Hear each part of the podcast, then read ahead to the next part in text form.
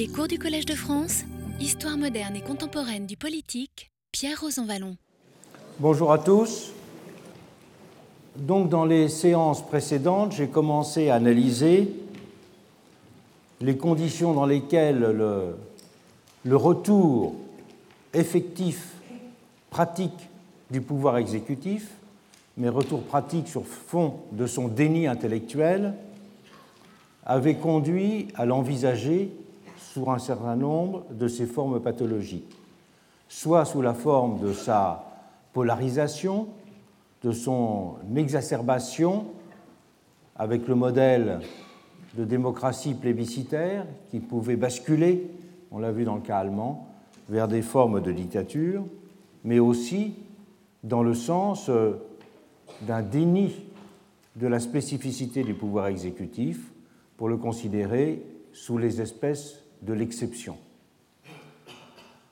Mais je l'ai signalé, il y a également une autre façon d'avoir considéré le pouvoir exécutif, c'est, dans une perspective démocratique, c'est de le sortir de la vision démocratique et de le dégrader en quelque sorte, de dégrader ce pouvoir exécutif en un simple pouvoir technocratique ou pouvoir administratif, et de la sorte de ne pas avoir à poser la question de sa démocratisation.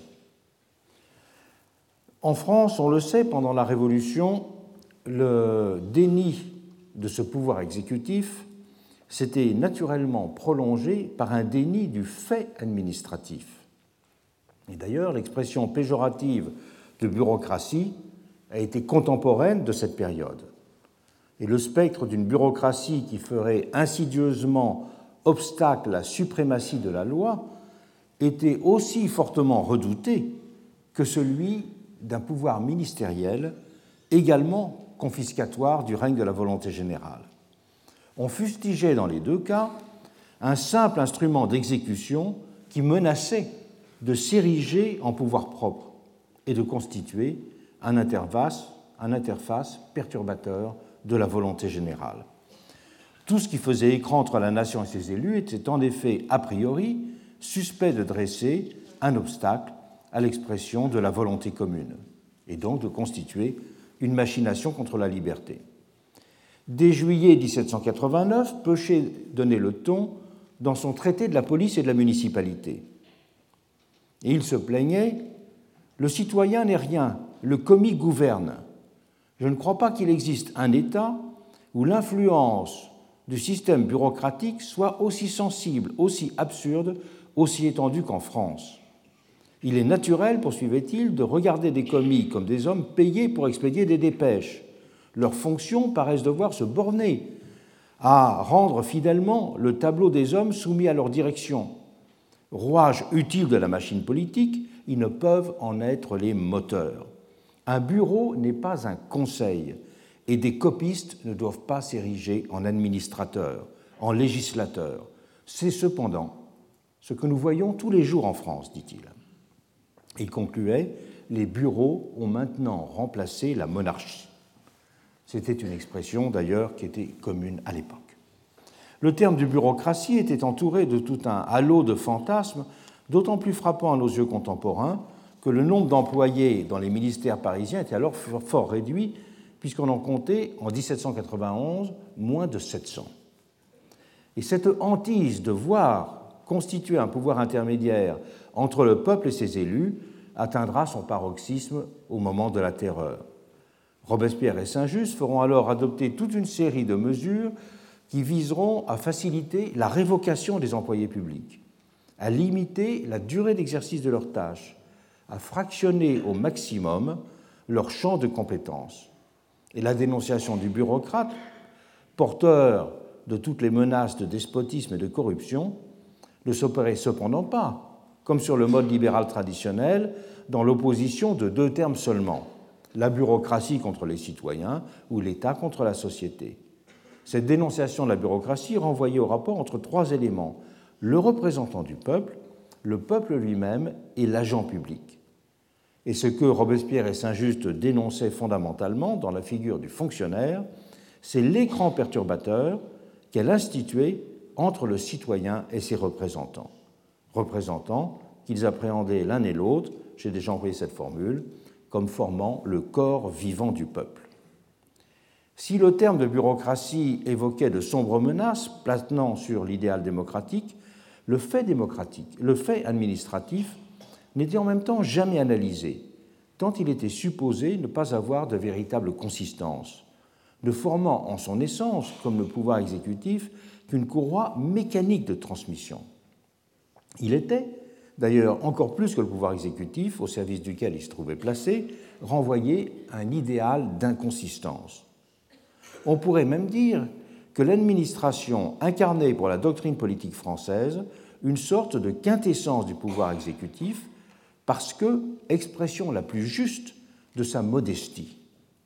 Et les premiers écrits systématiques consacrés au sujet insisteront longuement sur ce point.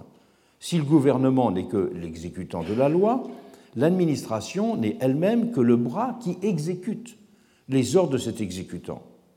Pour le dire autrement, elle est le gouvernement considéré dans son action partielle et ses détails.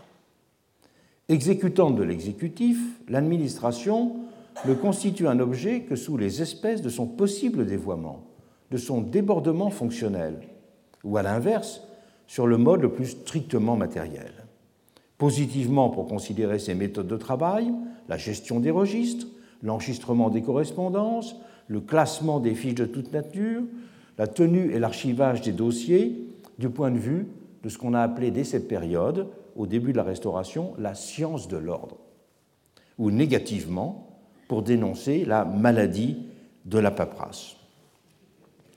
La science de l'ordre, c'est le titre d'un essai de Auguste Étienne Julien, plus précisément Essai sur l'ordre, qui est justement un ouvrage technique sur la gestion du nouveau monde euh, de l'administration des correspondances et des papiers. Et dès le début du XIXe siècle, on le sait, la dénonciation de la figure du bureaucrate deviendra presque un genre littéraire à part entière, dont Paul-Louis Courrier et quelques autres seront les plus fameuses. Il faut par exemple mentionner, notamment parce que c'est un peu moins connu, le succès remporté par Humbert, un ancien chef de bureau au gouvernement, au ministère de la Guerre, qui publiera successivement L'art d'obtenir les places en 1816 et surtout un livre qui fera école, Les mœurs administratives en 1825.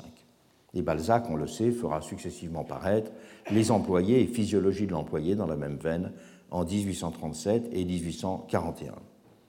Des foules d'autres brochures et libelles ressasseront à l'envie les mêmes critiques. La circulaire comme maladie organique de l'administration, la recherche systématique de la complication des choses simples et la vie confortablement protégée de l'employé. Ces dénonciations répétitives de l'administration ont témoigné d'une profonde incapacité à situer le fait démocratique dans l'ordre démocratique, ainsi que de l'incompréhension des raisons de son développement.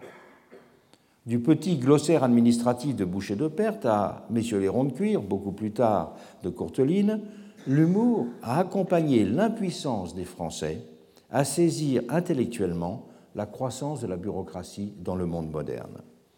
L'approche pathologique et satirique du problème a conduit à ne pas en analyser la dimension sociologique. Si l'on voit par exemple sans cesse dénoncer la prolifération réglementaire, on ne trouve presque aucune réflexion sur le fait qu'elle provenait pour une large part de la recherche d'une gestion uniforme qui, pour saisir toute la diversité des situations, doit sans cesse ajuster et reprendre la règle. On a brocardé la bureaucratie parce qu'on n'a pas su la penser et qu'on a au fond toujours rêvé, comme je l'ai déjà mentionné, d'un pouvoir exécutif simple, léger, presque transparent, dont les organes seraient réduits à une pure opération de transmission et d'action. Même les voix les plus autorisées ont alors participé de cette illusion fondatrice. Sous la monarchie de Juillet, Vivien, le préfet de police, qui a publié les célèbres études administratives qui ont longtemps fait référence en France, notait Le pouvoir exécutif se divise en deux branches. La politique, c'est-à-dire la direction morale des intérêts de la nation, et l'administration, qui consiste principalement dans l'accomplissement des services publics. Et il précisait Sous le gouvernement constitutionnel, la politique elle-même passe en partie aux assemblées législatives. Plus le pouvoir parlementaire grandit, plus il fait invasion dans la politique. Il l'attire à lui presque tout entière et ne laisse au pouvoir exécutif que ce qui est matière de négociation, d'étude et de mise en œuvre, plutôt que de délibération et de décret. C'était donc dire que dans l'essence du pouvoir exécutif, qu'il analysait lui comme consistant, il voyait cet exécutif en quelque sorte séparé en deux. D'un côté, l'exécutif était de l'ordre de la politique, mais à ce moment-là, c'est le pouvoir parlementaire qui euh, avait cette fonction, et de l'autre, il y avait simplement la, la gestion des services, et à ce moment-là, c'était l'administration. Donc l'exécutif n'existait plus en lui-même, il était réduit à l'administration d'un côté et à la politique parlementaire de l'autre.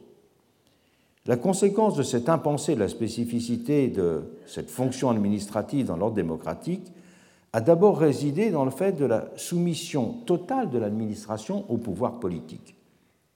Aucune autonomie, aucune fonctionnalité propre ne lui étant reconnue dans ce cadre. Il n'était évidemment pas question de doter de ce qu'on appellera plus tard un statut les employés de l'administration. Ils étaient en fait nommés à la discrétion des ministres et leur carrière était totalement dépendante de leur bon vouloir. Les premiers à se plaindre de cette situation seront naturellement les employés eux-mêmes. Et toute une série de brochures publiées sous la Restauration et la Monarchie de Juillet se feront l'écho de cette insatisfaction. C'est même, pourrait-on dire, la naissance presque des associations syndicales de fonctionnaires, avec la publication de La France administrative, la Gazette des bureaux, avec comme sous-titre La boussole des administrés, sous, feuille, euh, sous forme mensuelle, qui sera publiée à partir de 1840 euh, et qui se donnera pour objectif de défendre les intérêts matériels et moraux des employés de l'État. Toute cette littérature permet de mesurer le rôle dominant de ce qu'on a appelé alors du mot célèbre de favoritisme, du rôle dominant de ce favoritisme dans le recrutement et la gestion des personnels de l'époque, avec son revers, la préférence pour le clientélisme au détriment de la capacité professionnelle.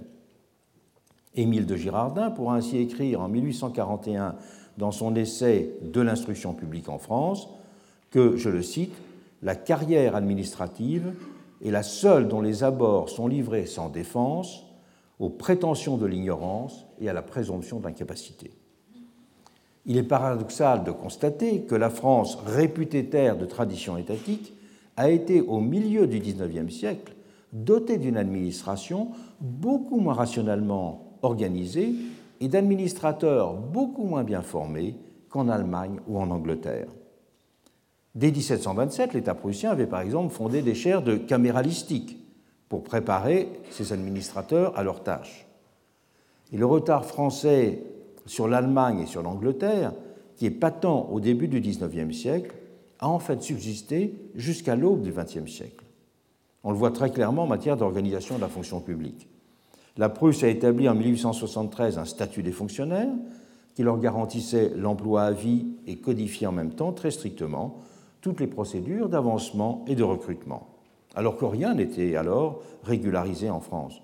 Outre-Manche, le fameux rapport Trevian-Northcote avait tracé dès 1855 les grandes lignes d'organisation du civil service et le principe du recrutement par concours des administrateurs avait en Grande-Bretagne officialisé en 1870. Et même dès le milieu des années 30, il y a eu des systèmes d'examen pour rejeter au moins les incompétences les plus flagrantes.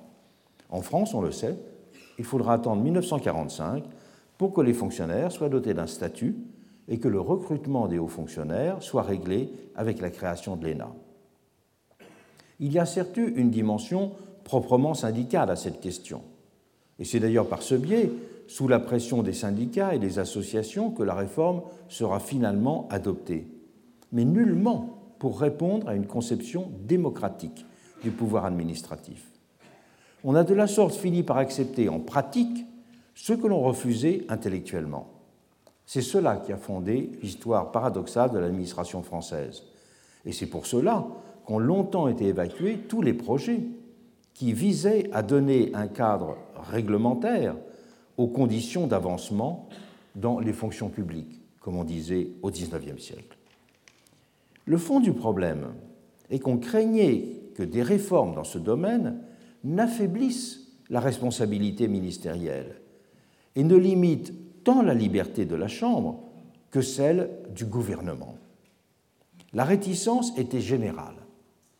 Un célèbre pamphlétaire républicain, Timon, qui en fait était le nom de plume de Cormenin, Cormenin qui sera le secrétaire de la commission de constitution de 1848 et qui sera un des fondateurs du droit administratif en France, Cormenin avait ainsi écrit dans un de ses pamphlets qui avait pour titre La légomanie. Il disait Nous ne voyons pas trop ce que nous gagnerions à avoir des expéditionnaires inamovibles, les expéditionnaires, c'était les fonctionnaires de base, disons, nous ne voyons pas ce que nous gagnerions à avoir des expéditionnaires inamovibles sous des ministres amovibles, qu'ils aient les coups des larges et qu'ils puissent se mouvoir, ces ministres, avec essence dans le cercle de leur action. Les républicains et conservateurs se retrouvaient à cette époque, comme ce sera toujours le cas jusque dans les années 30, pour faire échec à ce qui pouvait conduire à la mise en place d'un pouvoir administratif. Les conservateurs au pouvoir craignaient qu'une administration trop indépendante ne vienne pratiquement limiter leurs prérogatives de gouvernants, et les milieux d'opposition redoutaient une force qui serait insuffisamment contrôlée par le pouvoir législatif. La mainmise du pouvoir politique sur l'administration était comprise en France comme une évidence républicaine, d'où la légitimation démocratique des épurations périodiques dans la haute administration. L'épuration, malgré son coût en termes de désorganisation, est apparue à chaque fois comme le moyen naturel de maintenir l'administration dans son rôle de simple commis de la loi. Depuis Napoléon et tout au long du XIXe siècle, le service de l'intérêt général a ainsi été subordonné à des critères d'identification politique au pouvoir en place. La prestation d'un serment de fidélité au régime a d'ailleurs longtemps été pratiquée pour les hauts fonctionnaires. Une étude a même recensé 60 formes de serment de ceux-ci dans euh, l'histoire constitutionnelle française. Essentiellement pour le XIXe siècle, au XXe, seul le régime de Vichy fera exception avec les prestations de serment qu'il avait prévues.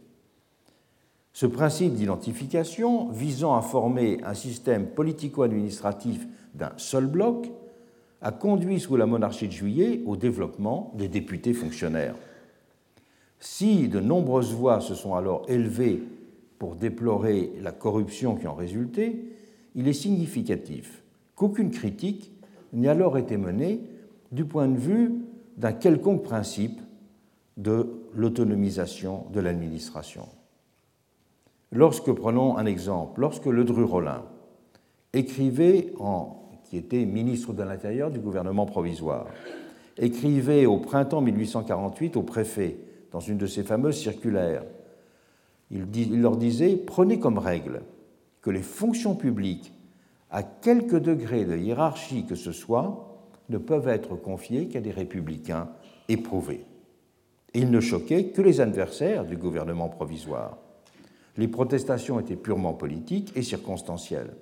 Car sur le fond, Saint-Just, Napoléon, Guizot, Le Dru-Rollin, Napoléon III ou Valdec-Rousseau parlaient le même langage. Ils ont eu une conception identique de la place de l'administration dans le dispositif politique général. Cette vision transparente du rôle de l'administration a également conduit à minimiser sa responsabilité vis-à-vis -vis de la société. Le raisonnement en la matière est simple à saisir. Si l'administration est une puissance purement exécutrice des lois, elle ne saurait donc causer aux citoyens d'autres dommages particuliers que ceux qu'implique l'application de la volonté générale et la poursuite de l'intérêt commun. Les cas d'exécution inadéquate de la loi étant de leur côté limités par le caractère mécanique purement commis de l'administration. Et les constituants de 1789 ne s'intéressèrent absolument pas, pour ce motif, aux problèmes contentieux qui pouvaient survenir entre l'État et les citoyens. Ils imaginaient tout simplement que le gouvernement de la volonté générale réduirait considérablement les occasions de litige entre l'administration et les particuliers. Et ils estimèrent qu'une juridiction ordinaire ne pouvait, en tout état de cause, pas être saisie par un particulier qui s'estimerait lésé, dans la mesure où cela serait revenu à nier la séparation des pouvoirs et l'autonomie du pouvoir exécutif qui n'avait à être soumis qu'à la puissance de la loi. La théorie de la souveraineté de la nation a paradoxalement ainsi conduit à exalter le citoyen et à désarmer l'administré. Ce que montrera très longuement, au début du XXe siècle, l'ensemble des commentaires que fera sur ces questions le grand juriste Maurice Oriou. Toute une série de textes révolutionnaires ont ainsi consacré le principe de l'indépendance judiciaire de l'administration.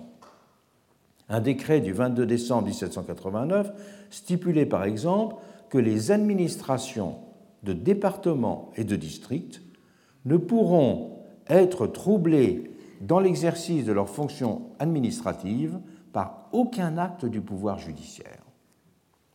La loi des 16 et 24 août 1790 formalisera cette séparation en notant, je cite, que les juges ne pourront, à peine de forfaiture, troubler de quelque manière que ce soit les opérations des corps administratifs, ni citer devant eux les administrateurs pour raison de leurs fonctions. L'impunité était garantie car punir le fonctionnaire serait été punir la loi. Et la crainte d'un retour aux pratiques des parlements de l'Ancien Régime a en partie, il est vrai, expliqué cette position. Mais elle a aussi parfaitement été accordée à la conception de la démocratie qui s'était affirmée en 1789. Et c'est là que se trouve le fondement de la fameuse doctrine selon laquelle juger l'administration, c'est aussi administrer. Et si un embryon de justice administrative était mis en place par le consulat en l'an 8, avec la création du Conseil d'État et des conseils de préfecture, ces règles de fonctionnement ont fait que l'administration a fini par se contrôler elle-même. Ce n'est donc pas l'intervention d'un juge, c'est l'intervention d'un régulateur fonctionnel. Et l'article 75 de la Constitution de l'an 8, qui stipulait, je cite, que les agents du gouvernement ne peuvent être poursuivis pour les faits relatifs à leurs fonctions qu'en vertu d'une décision du Conseil d'État, a consacré le principe général de l'irresponsabilité des fonctionnaires. Et loin d'être remis en cause, ce système fut au contraire consolidé sous la monarchie parlementaire, également reproduit et reconduit en 1848. Le raisonnement de 1789 a même, d'un certain point de vue, été alors paradoxalement durci, puisque les chambres étaient supposées contrôler plus attentivement qu'auparavant les ministres, l'administration était donc moins susceptible de nuire aux citoyens. C'est pourquoi un projet de 1845 qui visait à réformer les conditions dans lesquelles les fonctionnaires publics pouvaient être poursuivis par les citoyens quand ils s'écartaient des lois, fut impitoyablement rejeté.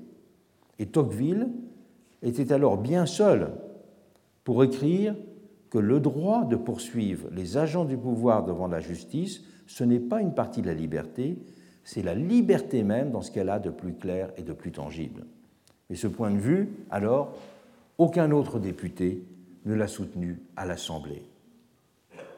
Et tout en restant dans le cadre théorique de l'administration juge de l'administration, il a fallu attendre tardivement, 1872, pour qu'une loi établisse la séparation des administrations actives et contentieuses, en permettant au Conseil d'État donc de statuer au contentieux dans une formation différente des conditions de son action d'administration active de Conseil et ainsi de pouvoir trancher lui-même certains litiges sans intervention du chef de l'État. Il faudra même attendre 1889 pour qu'il y ait la possibilité de recours direct devant le Conseil d'État, c'est-à-dire très tardif. C'est de là que partait la France à l'aube du XXe siècle. La célébration du pouvoir technocratique à laquelle se livreront de nombreux esprits réformateurs après, la Première Guerre mondiale marquera donc une formidable rupture intellectuelle et politique. La reconnaissance de la centralité de l'exécutif a en effet alors marqué une forte rupture avec le double déni précédent, déni de l'exécutif et déni du pouvoir administratif. Mais elle l'a fait sur un troisième mode, celui d'une célébration technocratique de ce pouvoir administratif. L'antiparlementarisme et la dénonciation des appareils politiciens ont en effet conduit, après la Première Guerre mondiale, à voir dans l'autonomisation de la machine administrative la forme adéquate d'un pouvoir exécutif efficace. Et cette appréhension s'est organisée autour de deux grands thèmes qu'il convient soigneusement de distinguer, même s'ils se sont largement liés. En premier lieu, cette appréhension du pouvoir technocratique a correspondu au projet d'une rationalisation de l'État, envisagé donc dans une perspective managériale. Donc, on peut dire une approche managériale du pouvoir technocratique. Mais en second lieu, le projet de constituer un pouvoir administratif tirant sa force et sa légitimation de sa dépolitisation, compris là de façon institutionnelle et politique. Le pouvoir technocratique a donc deux pieds, un pied managérial et un pied antipolitique, pourrait-on dire, antiparlementaire même. Et ils ont, ces deux approches, formé les deux volets de l'idéal que l'on a qualifié à partir des années 30 de technocratique. Mais on peut en suivre la Constitution dans les différents cas, français autant qu'américains d'ailleurs, en commençant par examiner la première dimension managériale de rationalisation de l'État et de politique scientifique. En Amérique, c'est dès la fin du XIXe siècle que l'on trouve fortement formulé le projet de constituer une administration rationnelle pour donner corps à un pouvoir exécutif efficace. Deux noms ont symbolisé l'exploration de cet impératif, ceux de Wilson, futur président, et de Frank Goodnow, qui était un professeur à Columbia. Le premier avait publié en 1887 un article pionnier, L'étude de l'administration, et son but était de proposer ainsi la fondation d'une science nouvelle, ce qu'il appelait le gouvernement pratique. Au point de sa démarche, un constat celui des limites de la science politique traditionnellement contenées aux questions constitutionnelles. Dans une société complexe, expliquait Wilson, la question de la démocratie ne peut pas se limiter à débattre de l'écriture de la Constitution, à déterminer quels sont les droits, à constituer le mode de promulgation des lois, à organiser les élections. La mise en œuvre de l'intérêt général, insistait-il, requiert d'aller plus précisément et plus pratiquement au cœur des choses pour les traiter. C'était sa façon de reconnaître la centralité du pouvoir exécutif. Mais il le faisait en mettant l'accent sur la pragmatique de celui-ci. Si l'administration n'est théoriquement que le vecteur d'une application de décisions prises dans l'ordre, lui, politique, Wilson avait souligné que les choses étaient devenues beaucoup plus complexes dans le monde moderne que cette ancienne vision de la courroie de transmission mécanique. La définition d'objectif dans ce monde moderne n'est en effet pas séparable des questions quotidiennes, multiples et complexes posées par leur mise en œuvre. Il fallait donc pour lui constituer une science de l'administration, par souci d'efficacité et par exigence démocratique. Et dans cet article pionnier, Wilson avait ainsi posé tout un ensemble de questions qui seront ensuite développés beaucoup plus longuement en fait qu'il ne l'avait fait. Cet article est souvent cité parce qu'effectivement, il est le premier à poser la question, mais il n'a pas développé un traité systématique de cette science administrative qu'il appelait euh, de ses, de ses voeux. Ceux qui développeront cette science administrative, c'est tout un ensemble d'universitaires, de juristes ou de politistes, qui feront partie du Progressive Movement. Le Progressive Movement, je l'ai déjà expliqué, c'est le mouvement de réforme né dans l'Amérique des années 1890 et qui ira jusqu'au moment de la Première Guerre mondiale et qui proposera tout un ensemble de réformes. C'est le mouvement qui proposera notamment des réformes démocratiques euh, conduisant à l'adoption euh, de procédures comme celle du référendum ou la mise en place euh, de, de primaires. Mais aussi, autour de cette idée du mouvement progressiste, on trouvera tout un courant de réflexion sur l'administration, essayer de repenser le pouvoir exécutif à partir de sa constitution scientifique. Dans un ouvrage essentiel sur le sujet qui était publié en 1900, L'administration et la politique, Goodnow, que j'ai mentionné tout à l'heure, qui était professeur à Columbia, il y avait tout un, un, milieu intellectuel qui travaillait dans cette direction autour de lui, a ainsi revisité la théorie classique de la division des pouvoirs avec le souci de partir des pratiques pour en comprendre le fonctionnement. Comme beaucoup dans sa génération, il était obsédé par le souci de revenir à la vie réelle et de rompre avec les appréhensions routinières et électoralistes de la démocratie qui lui semblaient enfermées dans des schémas soit purement techniques, soit normatifs. Et le champ politique devait pour lui se borner à l'œuvre législative et constitutionnelle, alors que la sphère de l'administration était celle du pouvoir proprement exécutif. Il n'y a pas de pouvoir exécutif véritable s'il n'est pas pensé comme une administration, avec ses règles, avec sa constitution rationnelle. Si l'essence du politique consiste par construction à tenter d'exprimer une volonté générale, l'essence de l'administration résidait pour lui dans la poursuite de l'efficacité et de la rationalité, une autre approche de la généralité. Il y avait donc les deux plans sur lesquels la généralité se posait, la généralité de la volonté et puis la généralité de l'organisation, de la rationalité.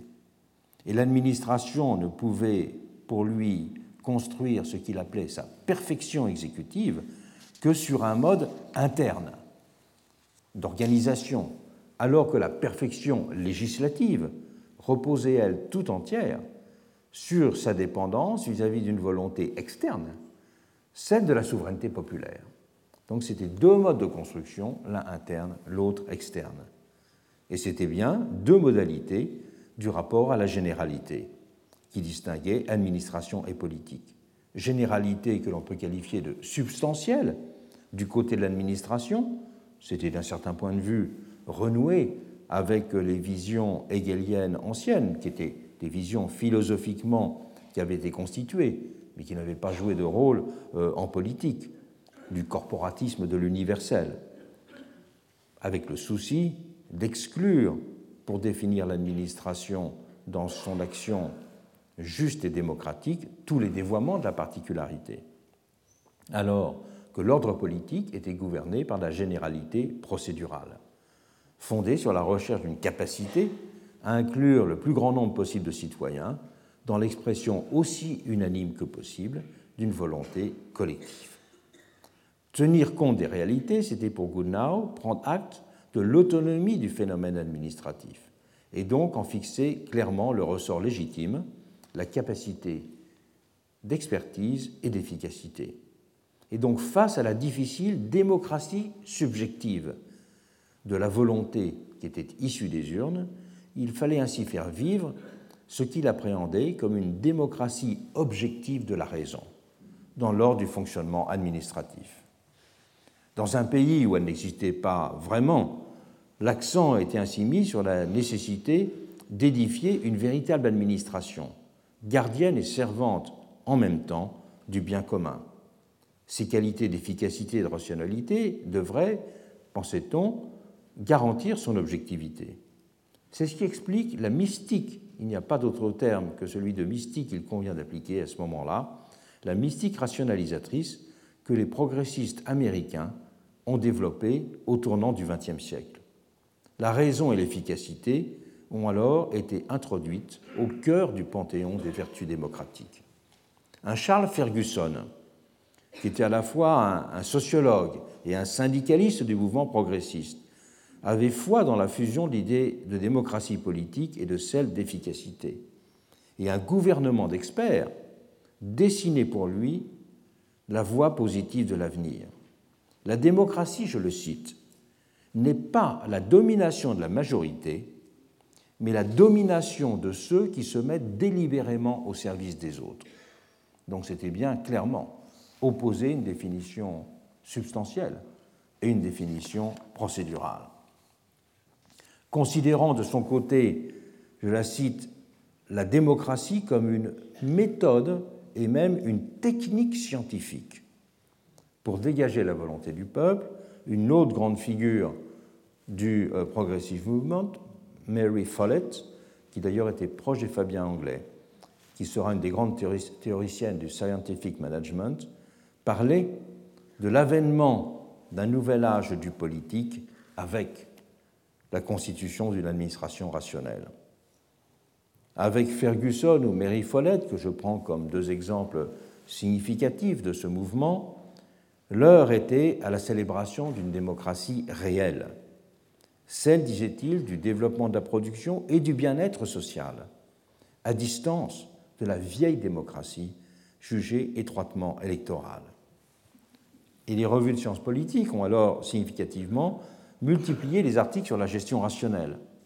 Un mouvement, un véritable mouvement social et culturel s'est même constitué aux États-Unis autour de cette célébration de l'efficacité. Elle a eu ses journaux comme l'Efficiency Magazine ou le Journal of Efficiency Society, ses associations pour étudier et décliner tous ses bienfaits. C'est dans le contexte de cette préoccupation et de cet enthousiasme que l'œuvre de Taylor a trouvé son origine. Celui qui allait révolutionner le fonctionnement des organisations modernes a à la fois été le rejeton et le symbole de cette fièvre de la rationalité. Et l'énorme succès rencontré par ces Principles of Scientific Management, dès leur publication en 1911, s'explique de cette façon. Et son œuvre a ensuite joué en retour un rôle d'accélérateur dans la diffusion de ces idées rationalisatrices. Mais si l'attention se porte aujourd'hui essentiellement sur les applications industrielles des préceptes de Taylor, il ne faut pas oublier l'origine proprement politique de cet idéal rationalisateur. Avant même que les entreprises ne se convertissent au taylorisme, c'est d'ailleurs dans l'administration fédérale que seront mis en place tout un ensemble d'organismes au titre évocateur. La Commission on Economy and Efficiency, le Bureau of Efficiency, la Commission on Department Methods. Beaucoup de ces institutions vont être celles en fait qui vont organiser l'administration américaine moderne. Et la construction d'une bureaucratie impersonnelle et rationnelle a alors bien été perçue comme une entreprise au service de l'intérêt général. Un gouvernement scientifique, la mise en place d'une administration scientifique, pensaient les progressistes américains, serait en même temps un facteur d'ordre et de démocratie. Il y avait il est vrai, une indéniable dimension sociologique dans cette profession de foi. Elle correspondait à la montée en puissance en Amérique de ce qu'on a appelé les professions dans tous les domaines, qu'il s'agisse des médecins spécialisés, des universitaires, des journalistes, des comptables, et aussi bien sûr de tous les métiers dans l'administration. De plus en plus de métiers se seront alors professionnalisés avec la reconnaissance des diplômes, l'adoption de codes de conduite, la constitution d'associations, l'édition de journaux spécialisés, tous ces éléments contribueront à structurer des filières et des milieux et à fondre les individus dans leurs fonctions sociales et à les protéger et à accroître leur pouvoir aussi. Cette montée en puissance euh, des professions donc s'est retrouvée aussi en Amérique dans euh, le monde administratif, avec cette idée que les professions étaient celles qui défendaient une fonction sociale, qui accomplissaient une fonction sociale et pas simplement un métier. Et l'appel à rationaliser l'administration s'est donc naturellement glissé dans euh, cette démarche. Même si on visait plus largement le contenu et les effets directement politiques d'une telle administration plus efficace et plus autonome. Et des grandes figures de journalistes ou de sciences politiques du mouvement progressiste comme Walter Lippmann ou Herbert Crowley, avec leur livre par exemple pour le premier Progressive Democracy et pour le second Preface to Politics, seront pleinement acculturés cet éloge de la raison experte en l'incluant dans une sensibilité démocratique, d'ailleurs assez sentimentale, typiquement américaine. En France, c'est la Première Guerre mondiale qui servira de déclencheur, même si Taylor avait été lu avec passion avant le déclenchement du conflit. Et un historien a parlé en ce sens de tournant taylorien de la société française. Nous avons été sauvés malgré l'État. C'est ce mot fameux qui a résumé le sentiment de l'époque, conduisant à jeter un regard neuf et positif sur l'administration. Les impératifs de réorganiser l'administration et d'industrialiser l'État seront alors formulés de plusieurs côtés. Et là, bien sûr, il faut faire référence à l'œuvre de Fayolle, le principal disciple, même si ce n'est pas simplement disciple, français de Taylor, qui, en publiant juste après la guerre sa doctrine administrative de l'État et un ouvrage, une monographie consacrée au PTT, l'incapacité industrielle de l'État, donnera le ton d'une réflexion qui a traversé de manière diffuse l'ensemble de la société française. Dans son rapport sur le fonctionnement des PTT, qui était alors une administration, il avait rendu de façon très intéressante un verdict accablant sur les vices d'administration du système existant, en montrant qu'il y avait à la tête de l'entreprise un sous-secrétaire d'État et non pas un manager, sous-secrétaire d'État qui est jugé instable et incompétent. Il y avait intervention excessive des parlementaires.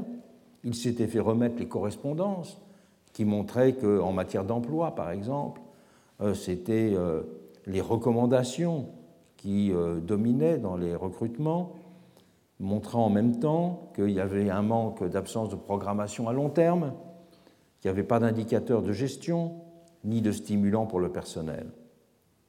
Mais ces PTT, pour lui, n'étaient pas simplement, comme un rapport de la Cour des comptes, une administration malade. Elle n'était que le symbole d'un mal qui atteignait l'ensemble de l'appareil d'État.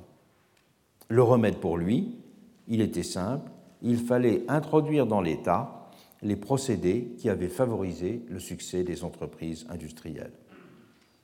Une expression qui ne sera pas loin de celle qu'avait employée quelques années auparavant Léon Blum dans ses lettres sur la réforme gouvernementale. C'est-à-dire pour lui, organiser l'administration selon les nouveaux principes de gestion rationnelle dont il s'était fait le théoricien dans un ouvrage paru au milieu de la guerre, L'administration industrielle et générale de 1916. Et l'organisation était bien pour lui la variable stratégique clé du XXe siècle naissant. J'ai parlé de la célébration du leadership, de l'intérêt pour le chef pendant cette période, mais cet intérêt est inséparable de celui de l'organisation, d'être le carrefour de mise en place de cette organisation. Et cet impératif de rationalisation, c'est une expression qui fait alors fureur, était partout affiché comme une nécessité absolue. Et c'est ainsi que des deux côtés de l'Atlantique s'est imposé l'idéal de compétence. Et c'est aussi de cette façon que la vision technocratique a voulu fonder sa légitimité, en opposant très simplement le nombre et la raison, pour faire de cette dernière une figure avancée de la généralité sociale.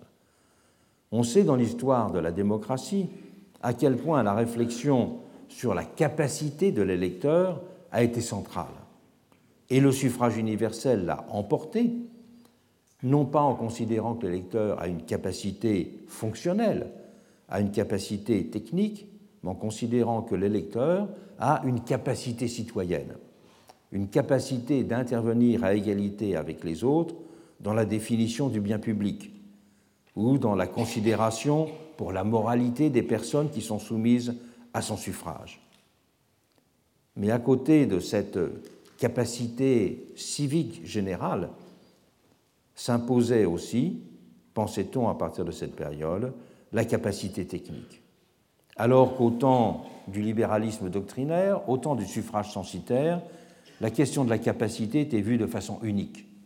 La question de la capacité se déclinait dans les différents domaines de la vie sociale, qu'il s'agisse de la démocratie ou qu'il s'agisse de l'administration, qu'il s'agisse bien sûr de l'entreprise et des professions. Mais là, s'opérera cette distinction du nombre et de la raison, non pas entre vision démocratique et vision censitaire, mais entre vision technocratique qui doit régner dans un certain domaine de la réalité et vision démocratique qui doit régner dans un autre domaine. C'est donc dans une séparation des sphères de l'activité sociale, à partir d'une vision de cette séparation des sphères de l'activité sociale, que va se faire une réintégration dans l'ordre démocratique de l'ancienne problématique des capacités. Et les thèmes de l'efficacité de l'administration rationnelle retrouveront de la sorte le vieux culte des capacités dont les doctrinaires s'étaient fait au début du XIXe siècle les premiers théoriciens. Et c'est aussi par ce biais que le pouvoir administratif exécutif, appelons-le comme ça, s'est retrouvé consacré dans sa centralité en Amérique comme en France. Faute de savoir ou de vouloir penser démocratiquement le gouvernement, c'est sous ces espèces d'un pouvoir technocratique que l'exécutif a trouvé intellectuellement sa place des deux côtés de l'Atlantique. Il faut en outre souligner là que l'idéal d'un gouvernement scientifique s'était aussi imposé dès le lendemain de 1917 en Union soviétique. Lénine associait cette idée de gouvernement scientifique, comme Marx avant lui, à l'utopie de la substitution d'administration des choses au pouvoir sur les hommes. Lénine s'était ainsi complètement retrouvé dans la visée de Taylor, qui estimait, je le cite, que dans le système de direction scientifique, le pouvoir arbitraire, le commandement dictatorial disparaît car chaque problème, qu'il soit important ou non, fait l'objet d'une étude scientifique afin d'être résolu de façon objective. Ça n'était donc pas simplement un partage du règne de capacité de la sphère de la capacité et de la sphère politique, c'était aussi une reconsidération de la notion même de ce qu'on appellerait en termes weberiens la domination. L'organisation scientifique changeait les termes de la domination, du pouvoir sur autrui. Voilà quelle était la grande leçon de Taylor qui fascinait tant Lénine. Mais le paradoxe, c'est que le maître de l'URSS interprétera rapidement le taylorisme justement comme son inverse, c'est-à-dire comme la mise en œuvre d'une discipline de fer et la soumission inconditionnelle à la volonté des dirigeants, l'usine devenant la métaphore d'un monde nouveau. Il écrit ainsi, il écrivait ainsi dans Que faire? C'était un texte antérieur, bien sûr. La société tout entière ne sera plus bientôt qu'un seul bureau et un seul atelier. L'usine parfaite, grand automate rationnel, fonctionne ainsi dans la doctrine léniniste comme une école de discipline prolétarienne et, en même temps, un modèle de société socialiste. Et le sacre des capacités prendra dans ce cas la forme d'un commandement absolu du parti censé incarner la vision scientifique du monde. Le commandement du parti ne se fera pas sur la base d'une vision politique étroite, majoritaire, mais se fera sur le fait que le parti possède la connaissance du monde, possède une vision scientifique qui l'autorise à remplir ce rôle. Et c'est donc dans euh, cette vision du parti comme euh, détenteur de la vision scientifique du monde que sera enracinée toute la vision léniniste. Mais la célébration du pouvoir administratif, je l'ai signalé, n'a pas simplement marché sur le pied de la défense de la rationalité. Elle a aussi été indissociable de la montée en puissance de l'antiparlementarisme et de l'antipolitique pendant cette période. Antiparlementarisme et antipolitique avaient plusieurs dimensions. Ils étaient d'abord alimentés par la dénonciation classique de la corruption des politiciens. Et des scandales comme celui de Panama avaient ainsi canalisé en France un rejet du monde politique. Et en Amérique, C'est la mainmise des partis sur les affaires publiques qui était partout dénoncée. Voir la série télévisée sur Canal sur les bosses à Chicago actuellement. Les grandes villes étaient alors presque toutes, en effet, contrôlées en sous-main par celui qu'on appelait le boss, le chef de la machine politique du parti au pouvoir. Et le maire, qui était élu, n'était le plus souvent qu'un des sous-ordres du boss. C'était lui, ce boss, qui imposait les recrutements, faisait les, faisait les positions, contrôlait les décisions. Et le système alimentait partout une corruption omniprésente. Ce mal gouvernement des villes symbolisait ainsi, en exacerbant ses traits, les dysfonctionnements de la démocratie américaine. Ce qui sera dénoncé dans un ensemble de livres-chocs, notamment par des journalistes comme Lincoln Stephens, par exemple, dans son livre The Shame of the Cities, et bien d'autres reportages montreront ces effets de la corruption. Et on peut dire que la dépolitisation de l'intérêt général était du même coup considérée comme la voie d'avenir pour la réaliser.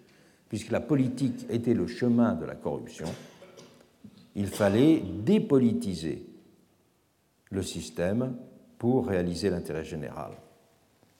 Et la stigmatisation de la compétence du monde politique, qui était souvent simultanément dénoncée, conduisait de nombreux esprits à la même conclusion. Charles Benoît avait ainsi fameusement dit, c'est une phrase qui sera souvent reprise en France à l'époque, N'importe qui étant bon à n'importe quoi, on peut n'importe quand le mettre n'importe où. C'était la façon qu'il voyait la gestion de l'administration française. Et ce qui était qualifié d'amateurisme ministériel était ainsi déploré en permanence dans l'Hexagone après la Grande Guerre. On y reprenait sur tous les tons la dénonciation d'une façon d'être et d'agir du monde politique qui avait été accusé par Émile Fayet en 1911 de pratiquer ce qu'il appelait le culte de l'incompétence. Qu'est-ce qu'un politicien avait ainsi demandé Fayet C'est un homme nul pour ce qui est des idées personnelles, médiocre comme instruction, partageant les sentiments généraux et les passions générales de la foule, et enfin, qui n'a pas d'autre métier que de s'occuper de politique et qui, si la carrière politique lui manque, meurt de faim. On entendait là aussi le même son de cloche aux États-Unis. Le monde politique était partout vilipendé pour ne poursuivre que des formes et des considérations euh, vraiment pas générales. D'où la célébration des principes d'impartialité et de compétence à côté de ceux de rationalité dont seule l'administration semblait pouvoir être porteuse, et capable, du même coup, d'incarner l'entrée dans un nouvel âge de l'expression et de la gestion de la volonté générale. En Amérique, le mot d'ordre du Progressive Movement n'était pas simplement celui du Scientific Management. Il était aussi celui, je cite l'expression, d'extirper le virus politique, accusé d'avoir alimenté la corruption et démoralisé les citoyens. Il fallait donc détrôner le boss, qui était le symbole de tous les maux. La solution, l'idée majeure, était d'abord d'éliminer le caractère partisan des élections municipales en les soustrayant à la coupe des partis, en les démocratisant d'abord, par exemple en recourant aux primaires, qui était une façon de limiter le pouvoir des appareils partisans, mais aussi en les concentrant dans les mains de commissions aux prérogatives élargies directement responsables devant les citoyens. Les possibilités de manipuler les pouvoirs, lorsqu'ils étaient plus éparpillés entre de multiples départements spécialisés dont le boss tirait les ficelles, s'en trouveraient, estimait-on, du même coup réduites. Et ce fut aux États-Unis l'introduction de ce système du Government by Commission, adapté dans bien des municipalités. Si vous voulez en avoir une idée, ça ressemble un petit peu à ce qu'était la formule des podestats dans les cités euh, italiennes du Moyen Âge, c'est-à-dire que c'était une commission, un city manager qui était euh, fonctionnellement payé pour gérer l'intérêt général. Il y avait donc une dépolitisation euh, de la gestion des villes.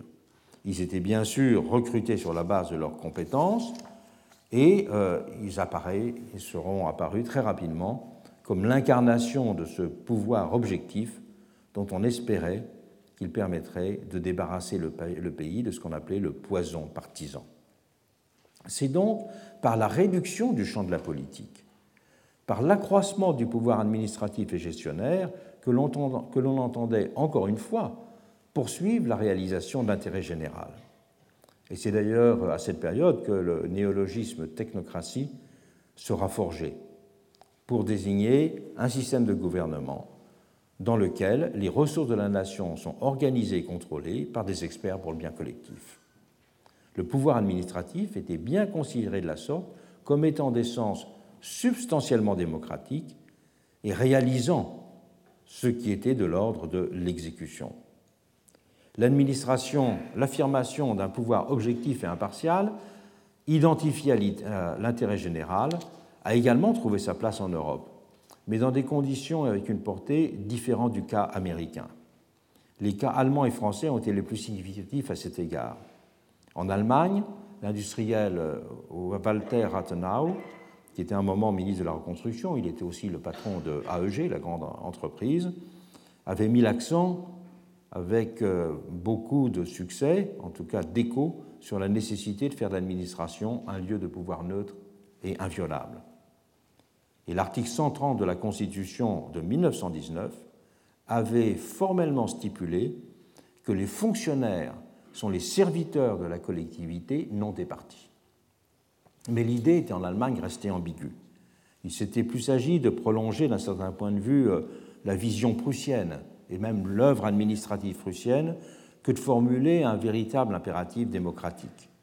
C'est d'ailleurs ce qui a expliqué que Carl Schmitt se sera fait un défenseur acharné d'une telle vision d'État objectif, et notamment dans ses commentaires de l'article 130 de la Constitution, parce qu'il y voyait un moyen de lutter contre le parlementarisme et l'État des euh, partis.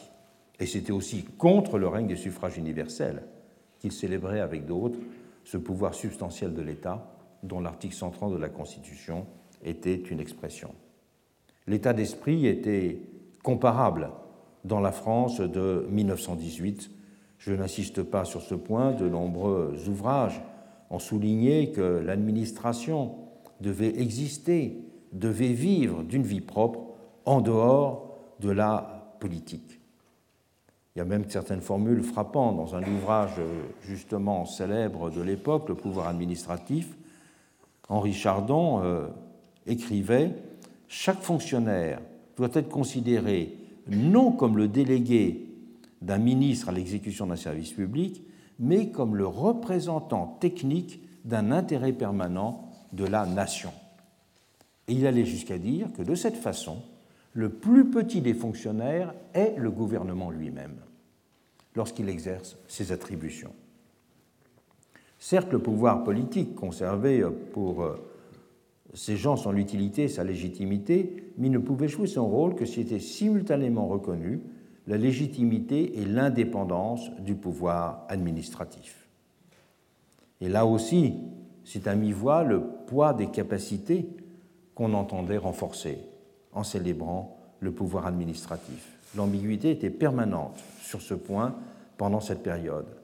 La critique de la démocratie comme pouvoir du nombre, sous-tendant en effet souvent, de façon plus ou moins explicite, l'appel à consacrer l'instauration d'une administration efficace et non partisane en figure désirable du pouvoir exécutif moderne. C'était donc à nouveau une façon de sortir cette question de l'exécutif du champ de la démocratie.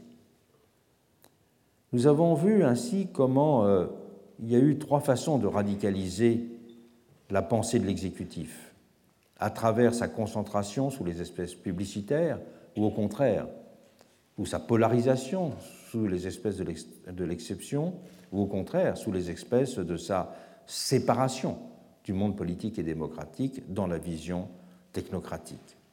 Ce sont trois pôles qui ont aussi euh, dessiné trois tentations et qui se sont ensuite, pourrait-on dire, banalisés, qui se sont amendés, qui se sont civilisés d'une certaine façon en composant de façon plus nette avec un certain nombre d'impératifs démocratiques. Le pouvoir technocratique existe, mais progressivement. Il s'est imposé sous les espèces de la gouvernance, qui est une façon d'associer aux décisions non pas simplement la sphère administrative, mais la société civile. De la même façon, l'exception trouve toujours son rôle dans les démocraties contemporaines. Et même si certains penseurs comme Agamben ont fait de cette exception, je dirais, la vérité quotidienne du pouvoir, l'interprétant dans des termes proches de Carl Schmitt, même si c'est de façon, peut-on penser raisonnablement, beaucoup plus limitée que le recours à l'exceptionnel existe, le recours à l'exception est aussi une ligne de pente forte des euh, exécutifs euh, modernes. L'exécutif est donc dilué dans la gouvernance, en partie euh, reporté sur des formes technocratiques ou c'est des formes d'autorité indépendante. L'exécutif conserve cette zone en quelque sorte de non-démocratie à travers l'exécutif, mais il y a surtout eu, ce qui est fondamental dans la démocratie moderne, une sorte d'adaptation du plébiscitarisme sous les formes de sa routinisation. Donc, euh, cette routinisation, on peut l'appeler le développement du présidentialisme dans les démocraties modernes, et c'est cette question que je vais traiter tout à l'heure.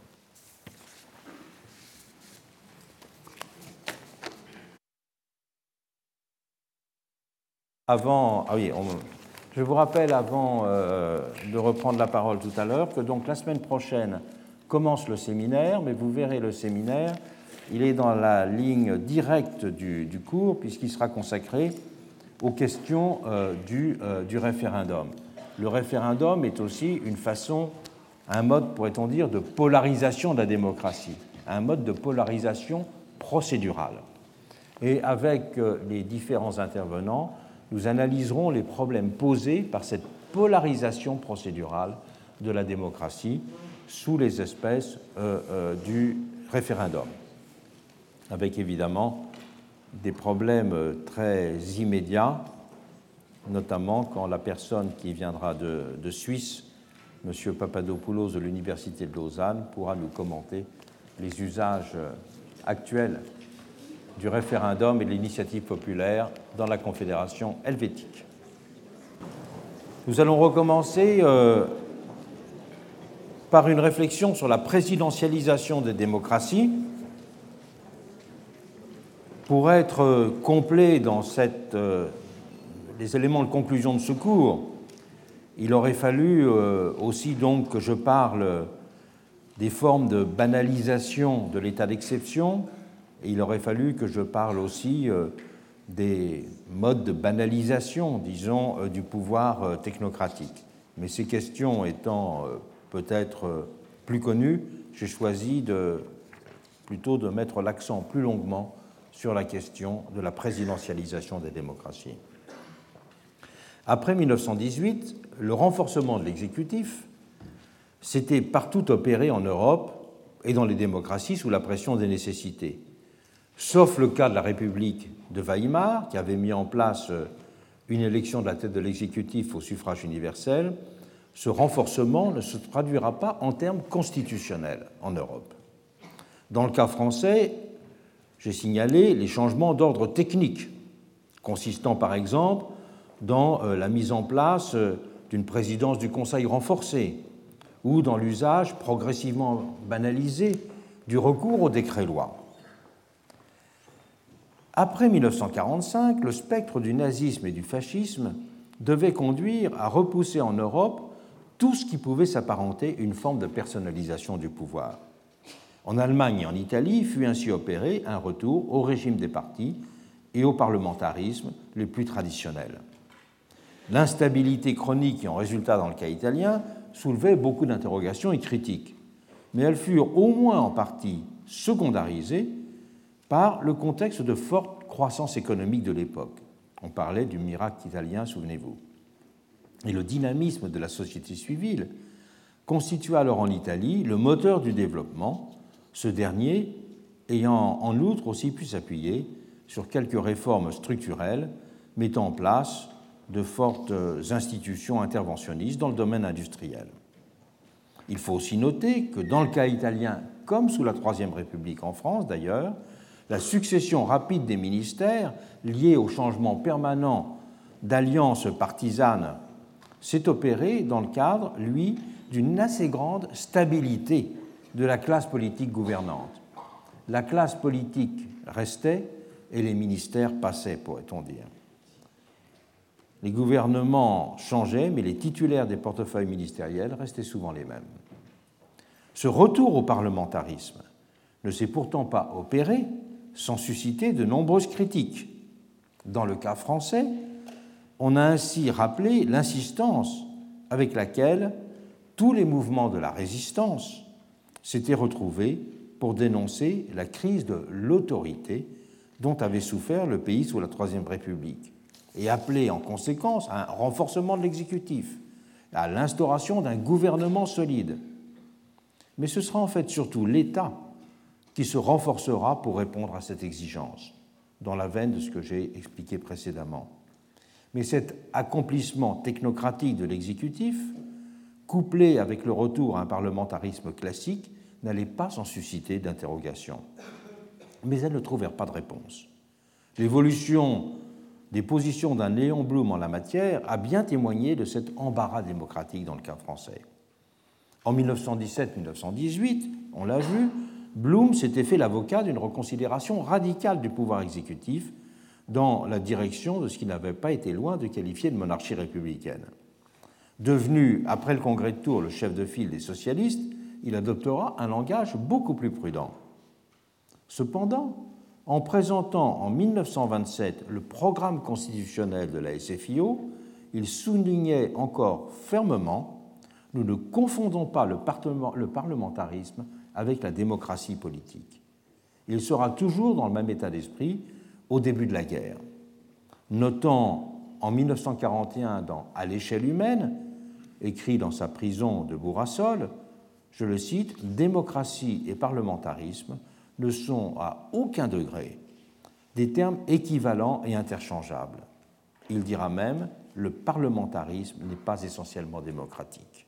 Et d'en inférer, la conclusion est que le régime parlementaire ou, représentatif ne constitue pas la forme de gouvernement démocratique exactement adaptée à la société française. Et il faut par conséquent se mettre en quête d'une forme qui lui convienne mieux. Il manifestait alors son attirance explicite pour les modèles suisses et américains, souhaitait donner une place importante à l'institution du référendum et entendait clairement assurer au pouvoir exécutif, je le cite, une autorité indépendante et continue. Mais ces réflexions restaient simultanément embarrassées, puisque c'étaient aussi les insuffisances propres au parlementarisme français qu'il soulignait, considérant que l'absence de partis fortement structurés et disciplinés avait conduit dans l'Hexagone à la multiplication des jeux personnels et perturbateurs. Toutes ces ambiguïtés seront levées chez lui après la libération, puisque dès 1946, il écrira, à rebours de ce que je viens de citer, Chez nous, jusqu'à nouvel ordre, il n'y a pas de démocratie viable et stable en dehors du régime parlementaire. L'élaboration de la Constitution de la Quatrième République témoignera avec éclat du consensus qui s'était établi sur ce point entre les différentes forces politiques du pays. Il vaut la peine de rappeler les traits essentiels. On le sait, la Constitution de la Quatrième République s'est faite en deux temps. Dans un premier temps, le projet de constitution, le premier projet de constitution, adopté le 19 avril 1946 par l'Assemblée nationale constituante, avait exprimé le choix d'un parlementarisme radical il prévoyait en effet l'élection du président du Conseil des ministres par l'Assemblée nationale elle-même, à la majorité absolue des députés. Et les communistes et les socialistes s'étaient avérés les plus chauds défenseurs de cette procédure de désignation, passant outre les fortes objections techniques qui avaient alors été formulées par René Capitan, un des grands constitutionnalistes de la période. Si l'existence d'un président de la République était maintenue dans ce premier projet de 1946, ce dernier était d'abord clairement institué dans sa dépendance vis-à-vis -vis du Parlement, puisqu'il était prévu qu'il soit élu par la seule Assemblée nationale, à une majorité des deux tiers, donc élection différente de celle de la Troisième République. Et le compte-rendu de la Commission de la Constitution note d'ailleurs sur ce point qu'aucun orateur n'avait proposé l'élection au suffrage universel du président de la République en 1946. Ses prérogatives à ce président étaient d'ailleurs aussi singulièrement réduites. Et ce n'est qu'après d'âpres discussions qu'il fut admis qu'il puisse présider le Conseil des ministres, le Conseil supérieur de la défense nationale et le Conseil supérieur de la magistrature, tandis que le droit de grâce lui était refusé. Toutes ces dispositions, qui mettaient pratiquement en place un pur régime d'assemblée, avaient été conçues comme l'expression achevée d'un progrès démocratique, à gauche ou particulièrement.